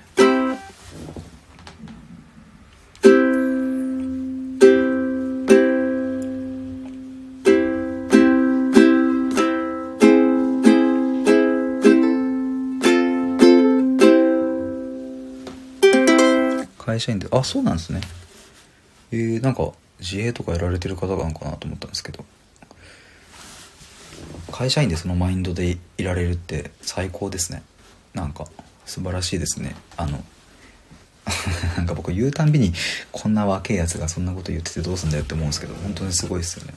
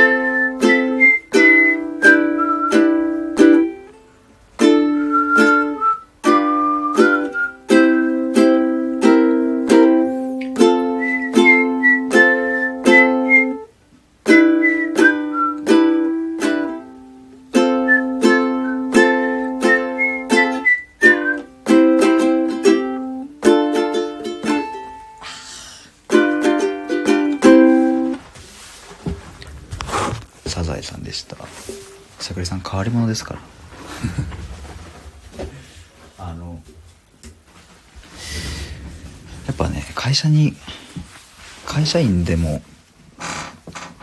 違うな会社に変わり者がいると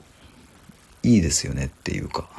どうなんですか？会社からはただの変わり者っていう感じなんですか？絶対なんか変わり者ってあのなんだろうな周りから評価を受ける人って本質をつく力があったりとかうんとなんだろうな。誰も気づかないとこに気づくんですよねつまりえっ、と大多数に属しちゃうとみんながそう言うからとかみんながやってるからっていう、えーと、視点でしか物事を見れてないことが多いので、えっ、ー、と変わり者つまりはマイノリティの方に歩みを進めている人っていうのは気づく視点が違いますよね。だから会社に必要ですしでも会社がそういう人を大切にしないケースとかあるんでねもったいねえなと思いますね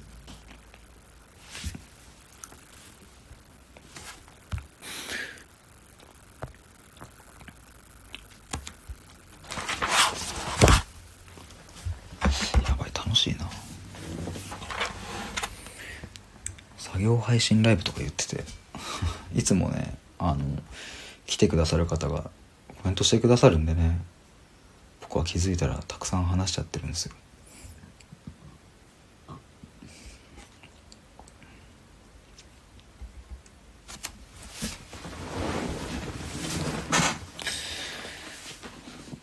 えっ、と今週の日曜日の夜9時からですねえっ、ー、とその対話コラボの一発目があるんですがお相手がですねまだまだ僕よりも若くて女性の方ですごく楽しみですね。でえっと2回目が来週の火曜日で3回目が来週の金曜かな。そんな感じでですね僕が先日僕と対話しませんかっていうあの収録配信を出したらえぜひ話したいですっていうふうにおっしゃってくださる方がいてですね。僕からしたらなんか自分で募集かけといてあれですけどえいいんですか？っていうこんな僕とっていう感覚なんですけどもでもお話ししたいですって言ってくださる方がいてめっちゃ嬉しかったですね。ゆったさん1回目が月曜日ですか？えー、っとですね1回目が今週の日曜日？ん？あごめん。今週の日曜日ですね。えっ、と、要するに、あさって。の日曜日の夜9時から、えっ、ー、と、樹里さんという女性の方。この方は note、すごい素敵なノート書かれる方で、この方との対話コラボをしますね。ひろぽんさん、それは全体公開、限定公開とか、あ、いや、えっ、ー、と、これ全体公開にします。えっ、ー、と、もう普通に出します。ただ、あの、えっ、ー、と、例えばいざ出してみて、えっ、と、そのお相手の方がね、やっぱりちょっといろいろ話しすぎちゃったし、アーカイブは残さないでほしいっていうことであれば消しますし、特にそういう要望がなければアーカイブも残すしって感じですね。シャカレさん聞きに行きます？マジですか？ありがとうございます。超嬉しいっす。なんか、シャクレさんはですね、僕が本当に一番最初のライブを始めた時からずっとね、あの、いろいろ盛り上げてくださって、本当にありがとうございます。ゆったんさん、あ、日曜日ですね。寝かしつけうまくいったらきます。ぜひ。お子さんね、3歳のお子さんということなので、なかなか大変なこともあるかもしれないんですけども、寝かしつけうまくいったら嬉しいです。来てくださったら。きっとあの、お話しするようなことは、あの、ゆったんさんのご興味がある分野、心のこととかと、もしかしたら被ることもあるだろうし、僕はそういう風な深掘りの仕方をしていくんで、基本的に僕が聞き手になります。対話というか。ん？対話というかというか、なんて言うんだろう。うんと、僕がお話をするというよりは、とにかく聞きまくるっていう、そんな感じの対話です。その中でも僕の価値観も途中でお話しながら、え、でもこれどうなんですかっていうことを聞きに行きますね、お相手の方に。ひろこさん、樹里さん、キラキラン。聞きたい。ぜひ。あれヒロポンさんもしかしてジュジュリさんあれかな？がこう僕のライブに来てくださった時にヒロポンさんもいらっしゃったかな？ちょっとわかんないですけども。嬉しいですね聞きたいっておっしゃってくださって。あの本当に対話が僕は大好きなんでね。だこれもさっき電話相談をここならで出品しますって言ってたもう理由と全く同じですね。シンプルに対話したい。それだけですね。ゆうたさんカウンセリング的な感じになりそうですね。そうですね。おっしゃる通りです。あのなんだろうな。テーマとかはもう超ざっくりで別に僕特に打ち合わせとかもしないんでね即興的に話す感じになるそっちが楽しいんでね。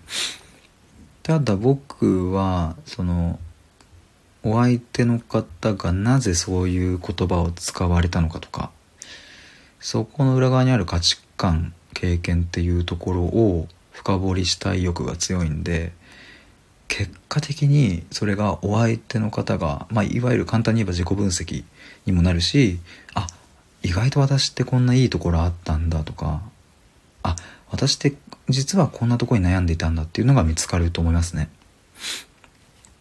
しゃくれさん相談したい聞いてほしい人たくさんいますからね。やっぱそうですよね。てか僕もね、やっぱ、こういうことをど真面目に話せる場所が、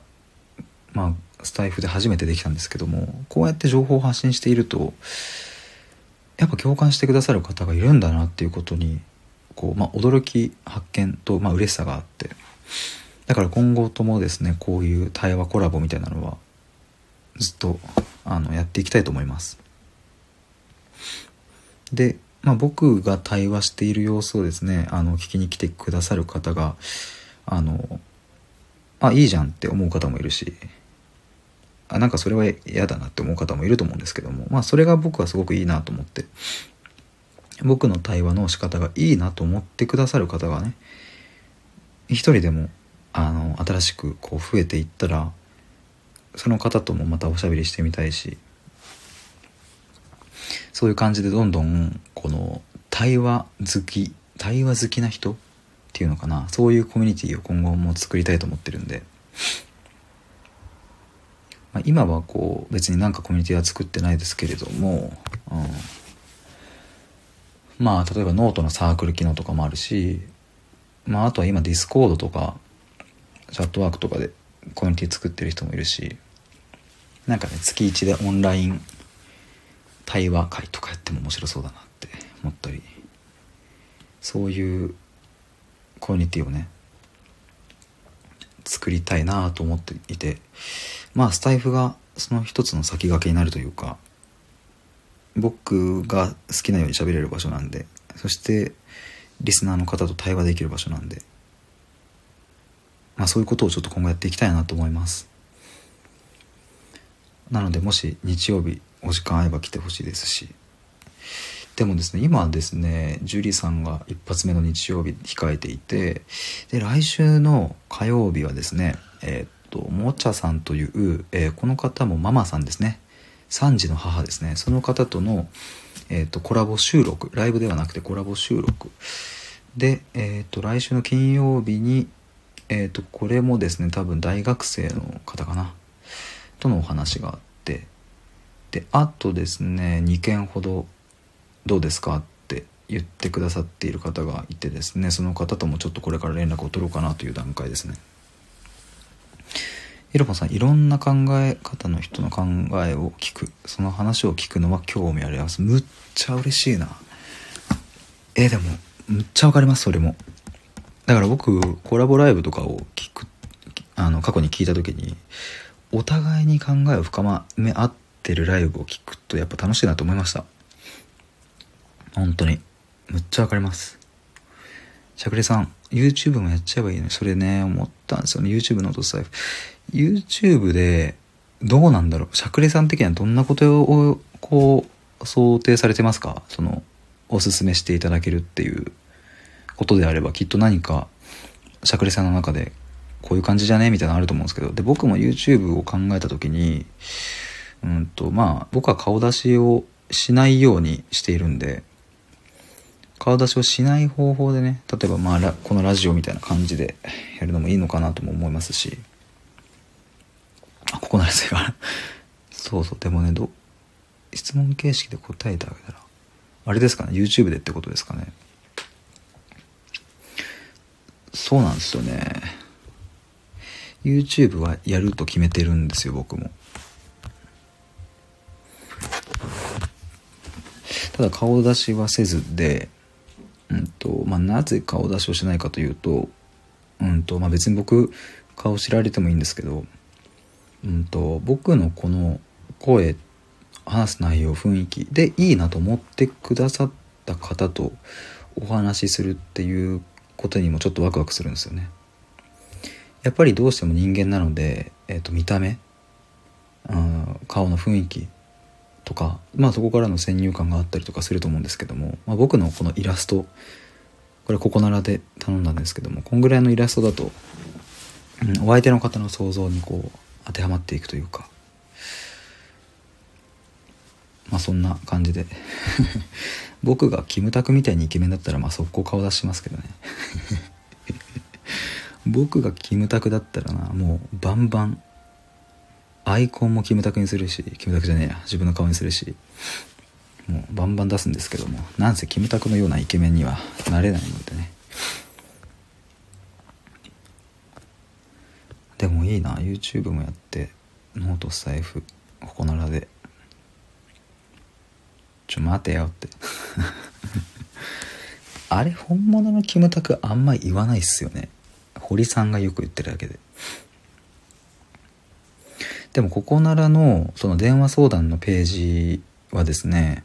あの僕これ自分でページ作ってみて分かったんですけどノートとかスタエフのリンクを貼れないんですよ。うわマジかいと思って。ただ YouTube なら貼れるんですよ。つまりココナラで僕のプロフィールに飛んできてくださった人はですねこの人一体どんな話し方をするのかなって YouTube ならわかるんですよね。だから YouTube で僕の声を出すことは必要だなと思ってるし。ていうかどうなんだろうこのスタイフの収録を YouTube にそのままアップするとかってできんのかな？どうなんですかね。4本柱で収益化。大変大変ですね。でも楽しそう。まあ、ノートスタイフに関してはもう毎日絶対にやってるんで、まあ、毎日継続することに関してはまあもう慣れてはきたんですけどそれをビジネスにするってなるとね。ツイッター使わないと確かに。やっぱツイッターの力はまだまだ強いですもんね。まあただ僕は今想定しているのはまだ僕の楽しいという感覚を広げるという段階で僕はじっくりあの醸成しているのでね。もう少しこう共感してくださる方も増えてきたらもうもっと力を入れていきたいと思います。最大の拡散ツール確かに。ツイッターね。だから僕もこのつい最近新しくアカウント作って始めたんでね。それをちょっと伸ばしていきたいなと思いますね。しゃくりさんそうね。そうですよね。だからまあ僕がそのビジネスのセンスとかがあのあるわけじゃないんでまあずっと野球をやってきた やってきて、えー、大学で遊んで人材業界に入った小僧なんでねビジネスのセンスとかないんでとにかく自分の楽しいことを突き詰めるということで、えー、それがいい形で広がっていくように頑張りたいなと思ってます。ひろぽんさんなんか話進む進む。絶対もったいないし。嬉しいなありがとうございます。そんなことを言ってくださって。嬉しいな本当に。めっちゃ嬉しいな。でもやっぱりこういうスタイフのね場所に嗅覚がある方こうやって聞いてくださる方っていうのはね本当にだからなんだろうなあの世間まああえて世間という言い方しますけど世間の人よりもやっぱこう進んでますよね。感覚が。なんつうんだろう。まあ何を目的にするかにもよってくるかもしれないんですけどもまあちょっと簡単に言えば進んでますよねっていう。だって周り見渡した時にスタイフって何？ってなるお友達も多分いると思うんですよね。まあ決してねその人たちがあのなんだろう。悪いとかそういうことを僕は言いたいんではなくて今まだこの YouTube が有名なのはみんな知っているけど音声市場が有名なのってあんまり知られてない中でこういうふうにねコメントくださったり聞いてくださる方がいるっていうのは僕にとってはやっぱりすごく励みになるし心強いですね、まあ、YouTube だとやっぱりこう世間的にかなり広がっているメディア SNS なんでやっぱアンチも多いし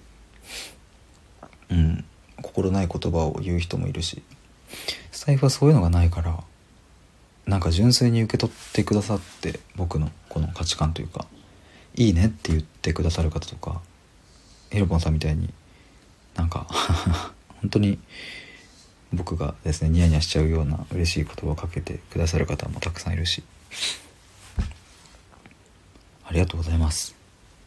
しゃくれさんひでちゃんが楽しみながらやるのが大前提やし。りがとうございます。なんかでも本当にですよね。そう思います。だからなんかあの僕がま今後多分やっていくとねもっとこうしたらいいんじゃないのとかあのまあいろいろこう言われることもあるだろうしなんかそれやめればみたいなことも言われることもあるかなとは思うんですけどももちろんその意見をまあ聞かないんじゃなくてね僕は、えーと、受け入れつつも本当にその判断がいいのかどうかっていうのはちゃんと見極めますね。つまりその判断軸っていうのは自分が楽しいかどうかっていうことですね。だからまあ AB 選択肢があって A の選択肢の方が楽しいけど稼げない。B の選択肢はん？違う違う間違えた。A の選択肢は楽し合ってるわ。楽しいけど稼げない。B の選択肢は、えー、稼げるけど楽しくない。ってあった時にもう迷わず A を選ぶっていう。それだけです。本当にそれだけです。だからまあ周りから見たらなんでその金稼げる方やんないのみたいな思う時もあるかもしれないですけどまあそんなん知ったこっちゃないっていう。楽しい方やるだけっていう。もうその判断基準でもこれからもずっといきます。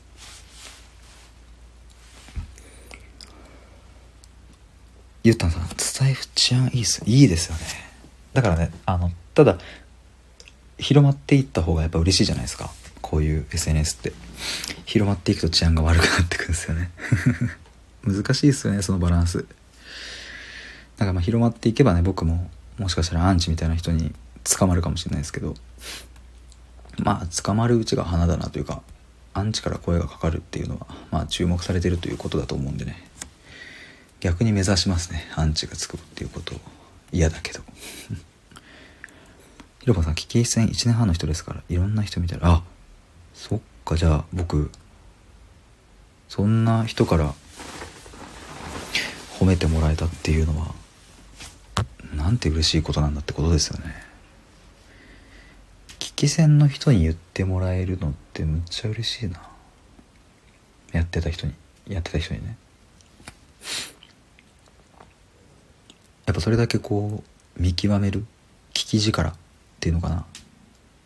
選球眼的なのが。備わってるわけでその人がいいって言ってくださるっていうのは嬉しいです。ありがとうございます。さんそれです。広まる分だけアンチが増える。ですよね。そこね難しいんだよな。うん。でもね僕思うのはそのもちろん一定アンチは増えると思うんですけど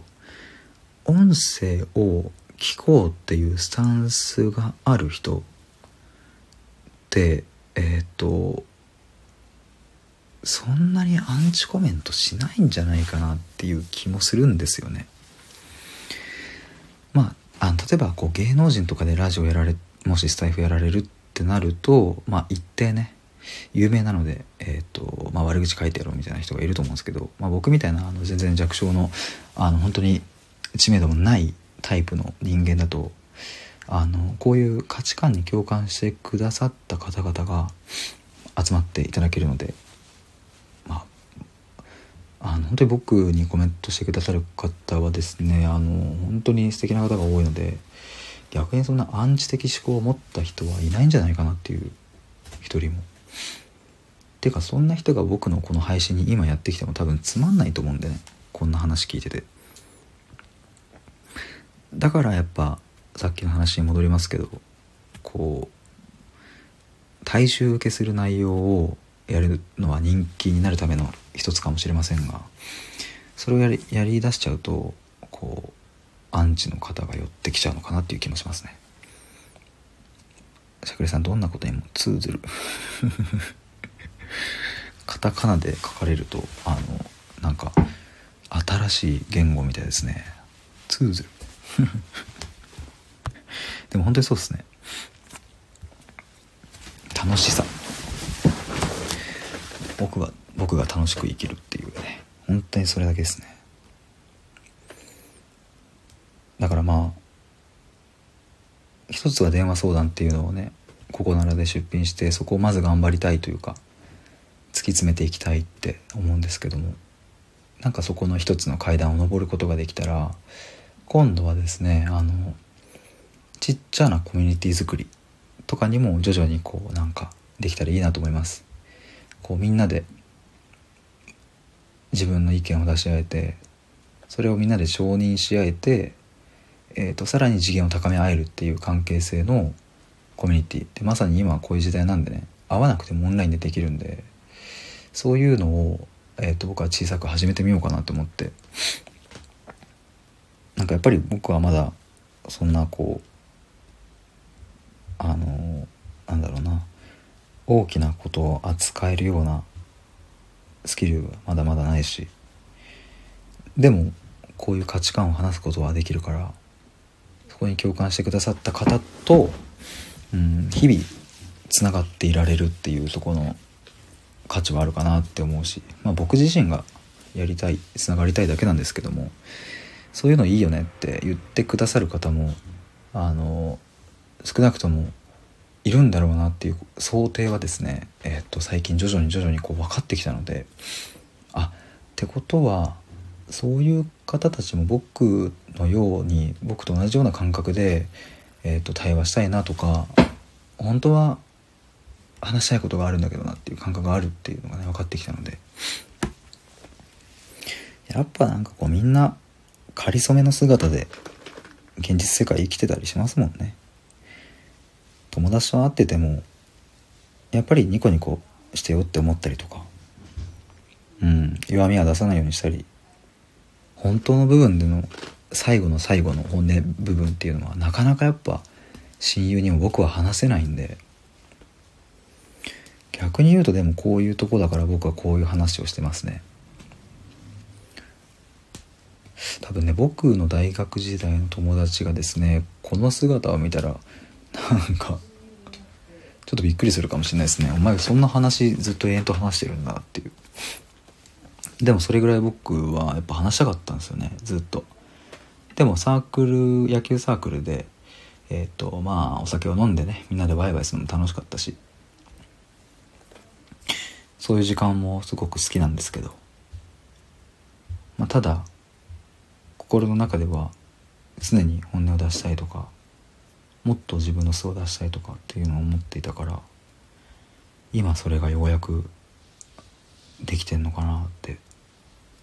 いう感じですね。二十何年生きてきて。僕本当にここでは言いたいこと言ってるんでなんかあんまり隠すようなこともないしうん。僕の価値観はまんま出してるって感じなんでね。それがなんか楽しくてで共感してくださる方もいて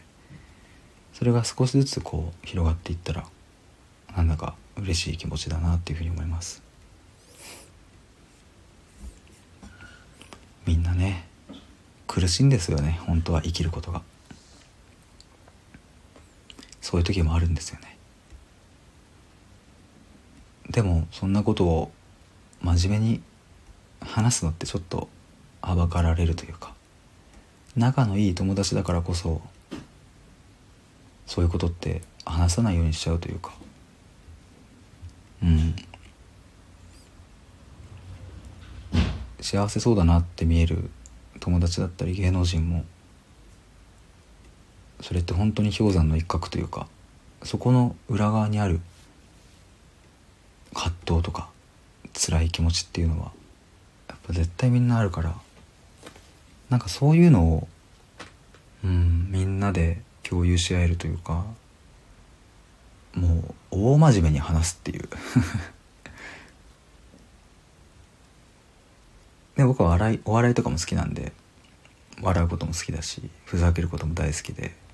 高校の時はですねあの全全校生徒の前で漫才を披露したりとかなんかそんなこともやってたんですけどなんか大真面目に話していくとね結構笑いが起きたりするんですよね。そういう瞬間もまた素敵だったりするし。いいななんか僕。こんな適当に作業配信しようみたいな感じでライブ開いたらまさかこんな深い話をねすることになるとは。でも毎回こんな感じなんだよな。本当にねなんかコメントくださる方がねなんかこう鋭くと鋭く鋭いあのコメントもありつつ温かいコメントもありつつね話が弾んじゃうんですよね。なんか。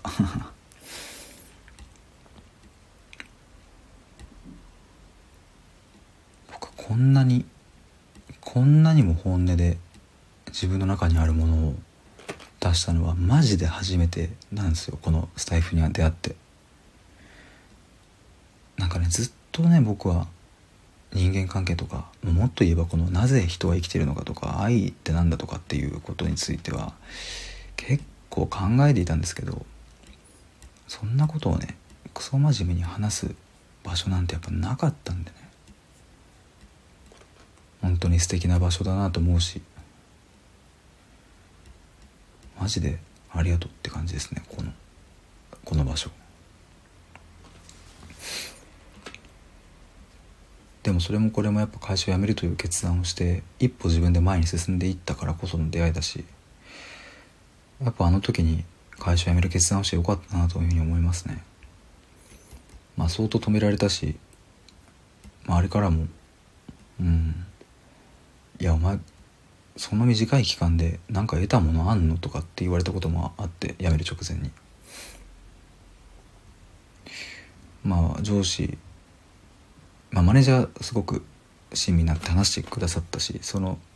上の方も親身になってくださったけどもあなたが発信する情報にまだ価値はつかないっていうふうに言われたことも言われて、えっと、僕が会社を辞めたいという相談をしたらうんなんかやっぱ悔しかったなその時は。あなたはだってまだ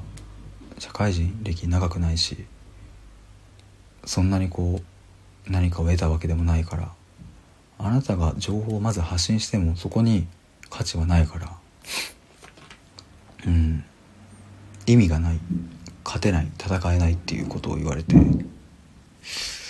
あそっかだったらやってみようって、まあ、僕は思ったんですけど だったらやってみるかっていう。うん。でやってみた結果うんすごくまあノートも毎日やってでスタイフも6月の終わりから毎日やって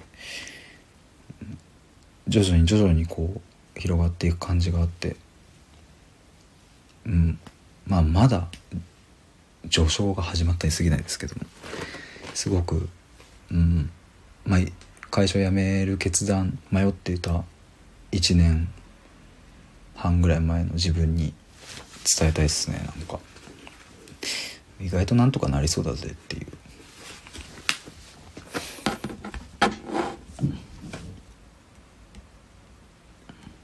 だからまあ辞める相談をマネージャーとかその上の部長ですかねに相談した時は割とこうかなり詰められてすごく険悪なムードだったんですけど。あただこれ言っておきますがそのお二人がですね僕を何かこうなんだろうな言いまかせようとかっていうことをしていたわけじゃなくて多分多分ですけど僕の感覚ですけどあの本気度を測ってくれてたんだなって今になると思いますね。お前本気なのっていう。なんかむっちゃありがたいと思ってます。多分そこでなんだろうなああじゃあやめるってことでっていう話で終わっちゃうとうんともしかすると僕が一瞬辞めたいって思っただけで辞める可能性があるっていうのを多分上司の方は知っていたんで「お前本気?」っていうあえてそこを僕の本気を測るためにちょっとこうまあ詰める、うん、感じで聞いてくれたんだなって今は思ってますねでも当時は本当に悔しかったななんか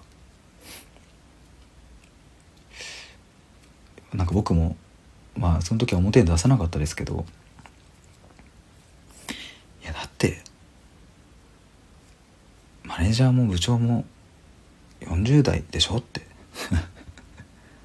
ちげんだよ。今の俺の価値観とは違えんだよ。なんていうことを一丁前になんかまあ思っちゃったりしたんですけど。でもなんかそんな風に思わせてくれた。そういう風に僕の本気度を測ってくれて。で僕は、えーと、結局ですね5回ぐらいマネージャーと面談して最後にはすごく温かい形で皆さん送ってくださってねなんか5回もマネージャーの業務忙しいのに僕なんかに時間使ってくれてずっとこう深掘りしてくれたんですよね。すごいありがたいですよね。だから僕そのマネージャーはですねもともと好きだったんですけど最後そういうふうに僕を激詰めしてくれて僕の答えを引っ張ってくれてなんかすごくそれは感謝してますしまあそれはもちろんマネージャーにもその旨伝えたんでね伝わってるんですけどきっと。でもいつか僕がもう少し何か何かでこううん結果を出せた時には報告しようと思ってます。そのマネージャーには。とても素敵なあのお子さんがいらっしゃるマネージャーでまだまだ赤ちゃんでねすごく大変な方だったんですけどその状況的には。育休から復帰して育休復帰でいきなり僕のチームのマネージャーになられたんですごいっすよね。でバリバリの営業会社だったんで人材系の。まあそれはトラブルは起きるわ、うん、しかもコロナ禍だったんでまあ今もそうだけどあのやっぱ休業手当のことだったり、うん、会社クライアントとのそのすり合わせこの溝の事態でどう切り抜けていくかっていう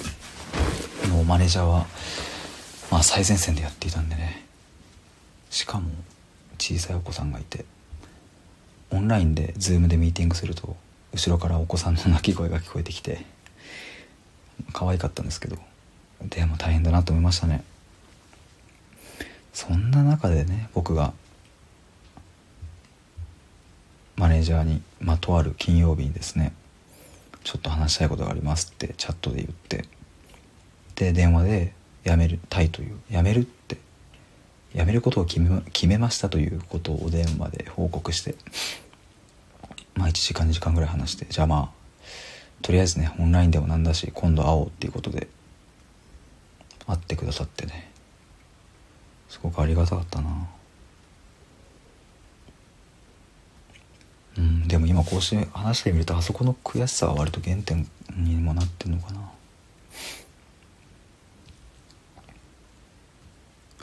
お前が発信する情報には価値はない。OK 分かった。じゃあ見てろよっていうでもまあその通りなんですけどね。あのそんな急に会社辞めた若造が何をやったところでそれは価値はないんですけど。まあでもこうしてえっと少しずつ受け入れられるようになってきたので今ようやくその尻尾を掴んだというかきっかけを手に入れたのかなっていうふうに思いますけど。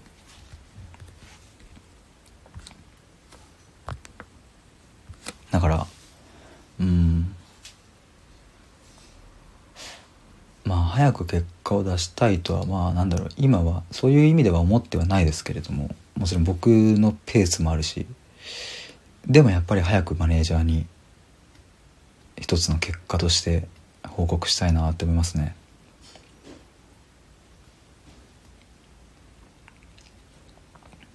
あ、しゃくれさんもう歌詞は生まれてます。ありがとうございます。嬉しいっすね。なんか、ありがとうございます。なんかそ、んな、しゃくれさんのですね、プロフィールをポチッと押してみたらラジオ名が「彼女が米山市チキンを抱えて外出します浮気でしょうか?」になってて どういうことっていう じゃあ笑いましたこれはあ勝ちないなら聞かないありがとうございます本当にでも嬉しい本当に嬉しいですありがとうございますあのやっぱ僕もですねこの1年間で相当いろんな経験をしてきて家族のことだったりうんまだまあその出来事をね全部話すとまあ長くなっちゃうんで言わないですけど今はまあいろいろあってですね大変なことがあったりして。で僕自身もですねあの乗り越え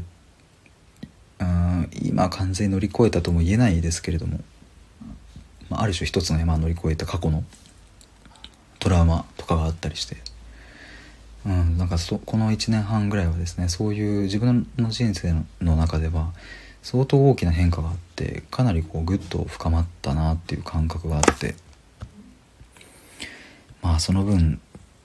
辛いですし、えー、と今もですね別にあの辛い瞬間もあるし、うん、不安もあったりするんですけどその経験があったから今こうして発信をしていてそこに対してまあ価値があると言ってくださる方が増えてきたのかなちょっとずつって思います。しゃべりさんどんな人が話してるんだろうからファンになることだってありでしょ？どんな人が話してるんだろうからそこには権威性がなくたってなくたっていいでしょってことですね。どんな人が話してるんだろうっていうところからファイナルことだってありああごめんなさい理解しました。失礼しました。でどんな人が話してるんだろうっていうところからファンになることだって全然ありでしょと。その当時僕のマネージャーがね、まあ、言った僕の発信する情報には価値がないっていう。価値がないから届かないんじゃなくてどんな人が話してその人柄だったりとかからファンになってそこに価値が生まれるっていうこともありでしょっていうことですよね。なんかすげえいい言葉をいただきました。ありがとうございます。そうですね。それで言ったら僕権威性の毛の字もないんであの例えば僕が20年カウンセラーやってますとかっていうんだったらまあ権威性はあると思うんですけどまあ、20年の権威性を持った方よりもと僕はもっともっと対話を純粋に楽しんでいくっていう、うん、その領域でならもしかしたらちょっとだけちょっとだけこう、うん、抜けれるかもしれないですもんね。しゃくりさん、スタイフ聞いて回るけど、秒で大切だから。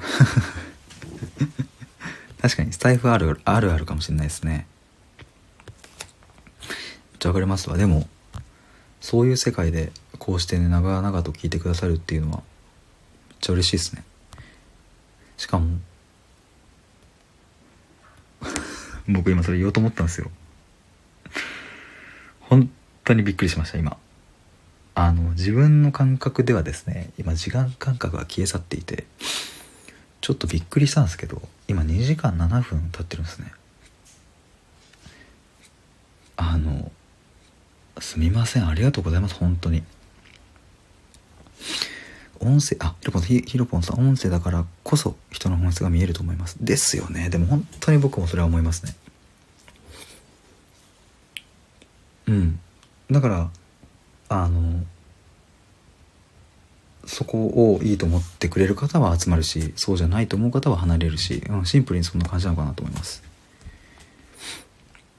しゃくりさんかなりのもんよ。2時間あなた 時間共有してんだからって。いやなんか僕さっきちょっとあの話してて家族と。自分で言ってたんですよ。あの最近聞いてくださる方が増えてきたんだよねみたいな。で自分で言ってて自分で気づいたんですけど世の中にはアマゾンアマゾンプライムやら YouTube やら Netflix やらもうプロというプロの人たちが作ったエンタメが溢れている世界で僕に使う時間は、うんと、YouTube にも使えるしアマプラにも使えるわけじゃないですか。にもかかわらず来てくださる方っていうのは本当にありがたいしそしてこの状況を当たり前だと思っちゃいかいけないし今後もねずっとなんか本当にうんすごい時間なんだなっていうのは思いますね。おっしゃる通りしゃくれさんが。しゃくれさん嫌いじゃできないです。嬉しいっすわ。いや嬉しいな。いや本当に僕もねそうびっくりしました今2時間も経ってて。だって最初は僕あのノートの今 今あの僕コメントで固定してるんですけど今本音とは何かというテーマでノートの記事書いてますとかって言ってあの一切書いてないですからね。びっくりした。ピロコさんこんあーこんばんはです。どうもです。対話しましょう今度。ピロコさんはですね僕があのコラボ初コラボをあのやってくださった方でですねキャリアコンサルタントをされてたりとかね。あの本当にいつも有益なという言い方は何だろうな。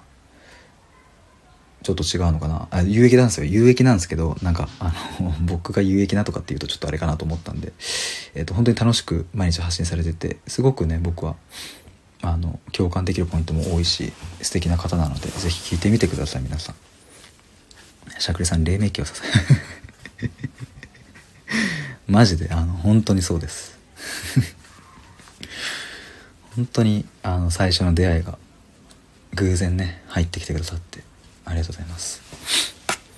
ピロコさんしましょうしましょうってもう本当にいいんですかっていう。超嬉しいです。無限に話せそうな気がするってピロコさんがおっしゃってくださったんですけどあの本当にその通りですね。あの多分時間決めないとマジで終わんなくなっちゃいそう。時間とテーマを決めないとあのテーマなし即興で話しますってなったら多分ねすげえいろいろ深まっちゃいそうでねまあそれ楽しいんですけどねだから何回かに分けてもいいかなっていうふうに思いますねしゃくれさん、ピロコさんこんばんは。黎明期笑しゃくれさん、はい。しゃくれさんはですね、ずっと僕のチャンネルを支えてくださって、なんか前はですね、ここのチャンネルをもっと広めていこうって言ってくださったんですよ。いいんですかっていう。そんな。まあでも僕は本当にそこは素直にありがとうございます。もう甘えますね。広めに言ってくださるんであればもう全力で甘えます よろしくお願いしますエンドレス本音対話ピロコさん マジでエンドレスになりそうだななもし僕とピロコさんが YouTuber だったらあの24時間休憩なしで対話とか多分できそうだな。ちょっとそんなことができそうなぐらい深まりそうですね。しゃくれさんのツイッターも素敵だったと。しゃくれが世界を救うんですよね。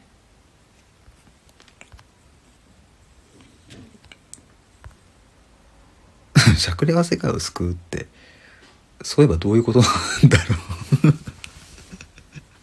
今思うと。めっちゃおもろい。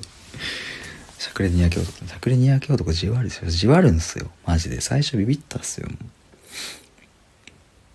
まだ面識がない初めましての時にしゃくれにやけ男が「こんばんは初めまして」って来てもう僕その言葉入ってこなかったですもん。なんすかこの名前っていう。ピロコさん24時間テレビ。多分できますね僕はそう思います。あのさすがにできないですけど。でもできますね。多分24時間だあのテーマなしでじゃあ用意ドンで始めても多分できると思いますね。永遠と。ピルコさん世界を救うツイートかけるしゃくれという唯一無二か。この世界探しても多分どこにもいないですよね。ピルコさんできるよねできますよ。間違いなく。あのもう最初の僕は感覚で感じましたね。初めてピロコさんがこうコメントくださって初めましての時に。でコラボして気づきました。あこれ24時間いけるやつだと思って。しゃくれさん激レア。ピロコさんレア人材大好きなの。え？って。しゃくれさん風に言えば恋の予感ですねこれは。ピロコさん嬉しいってもう僕も嬉しいです ヒロポさんその対談私聞けますね多分。いやもうね。ぜひともあの聞いてください。じゃあやりましょうね24時間来いってって。できちゃうな。まあでも本当に対話ってでもそういうことなんですよね。あの本来対話っていうのは終わりがないことなので一方会話っていうのはやっぱ終わりはあるんですよねそれも。つまりあまあ厳密に言えばないのかもしれないですけど昨日東京のおしゃれなカフェでご飯食べたんだ。へえ楽しかった。いいねみたいなのって。まあ終わりがあるわけじゃないですか。出来事を話すだけなんで。対話には終わりがないものであるっていう。まあそれがあの本質なんだよね。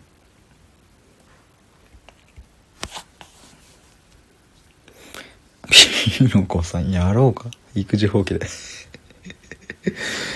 息子さんね確か2歳ですよですよね。2歳の子を育児放棄してえっ、ー、とスタイフで24時間配信する母親って激レアですね ひろこさん、ひろぽんさんでぜひ聞いてほしいですね。あ、ゆったんさん、子供たちにご飯食べさせるので落ちますね。また来ます。ありがとうございました。むしろですね、あの、そんな子供さんたちにご飯食べさせる直前まで聞いてくださって、もう感謝感激です。ありがとうございます。また、ぜひ来てください。そし、そして同じ領域なので、お互いに頑張っていきましょう。ウクレレもね。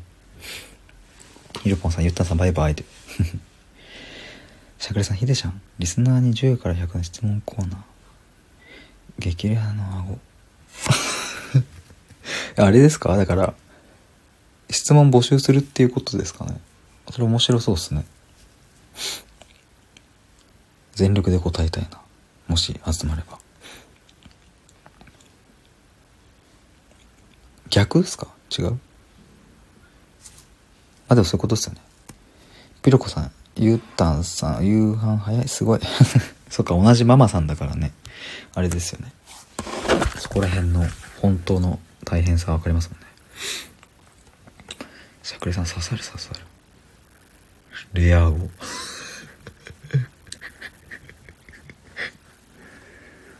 シャク。レゴ。もう連想ゲームになってる。あ、しゃくれさん今度あの、アナと雪の女王の、女王の、レリコー、レリコーの歌で、レアコーで歌う配信してください。多分笑うのは僕だけだと思うんで、僕のためだけになるんですけども。レアコー、レアコー、今日もさしてゆく。レアコー、レアコー、しゃくれ世界救う。いいっすね。この歌やってください。僕からの注文です。全力でシェアしに行きます。ひろこさん。ぜひやってほしいっすよね。笑っちゃいますよね。だってあのしゃくれてる人がね「レア語」って歌ってるんですよ。波平くれ来るっすよ多分波平さんは。来てくれます絶対。いやちょっとですねあの僕ねやっぱそれこそ今こうやって対話をしてるんでねもうちょっとこれ終わりにしないと終わんないなと思って。ひろぽさんそろそろ打ちます。またあありがとうございます。こんなに長い時間本当にもうちょっと僕ね喋りすぎました。ありがとうございました。ヒデさんそろそろあもう本当にありがとうございます2時間も。あということでちょっとこここらでえっ、と終わりにしたいと思います。本当に2時間もお付き合いくださって2時間超えですね。ありがとうございます。ちょっとうん。また来る。ありがとうございます。もう感謝だなあの今はですね僕まだ皆さんにお返しすることできないですけれども本当にいつかねあの何かでこう 一つ成し遂げたらその時に10倍でも100倍でもして返すんでそれまでちょっと見守っていただけると嬉しいなって思います。ピロコさん皆さんバイバイということでありがとうございました。それでは終わりにしたいと思います。バイバーイ。失礼します。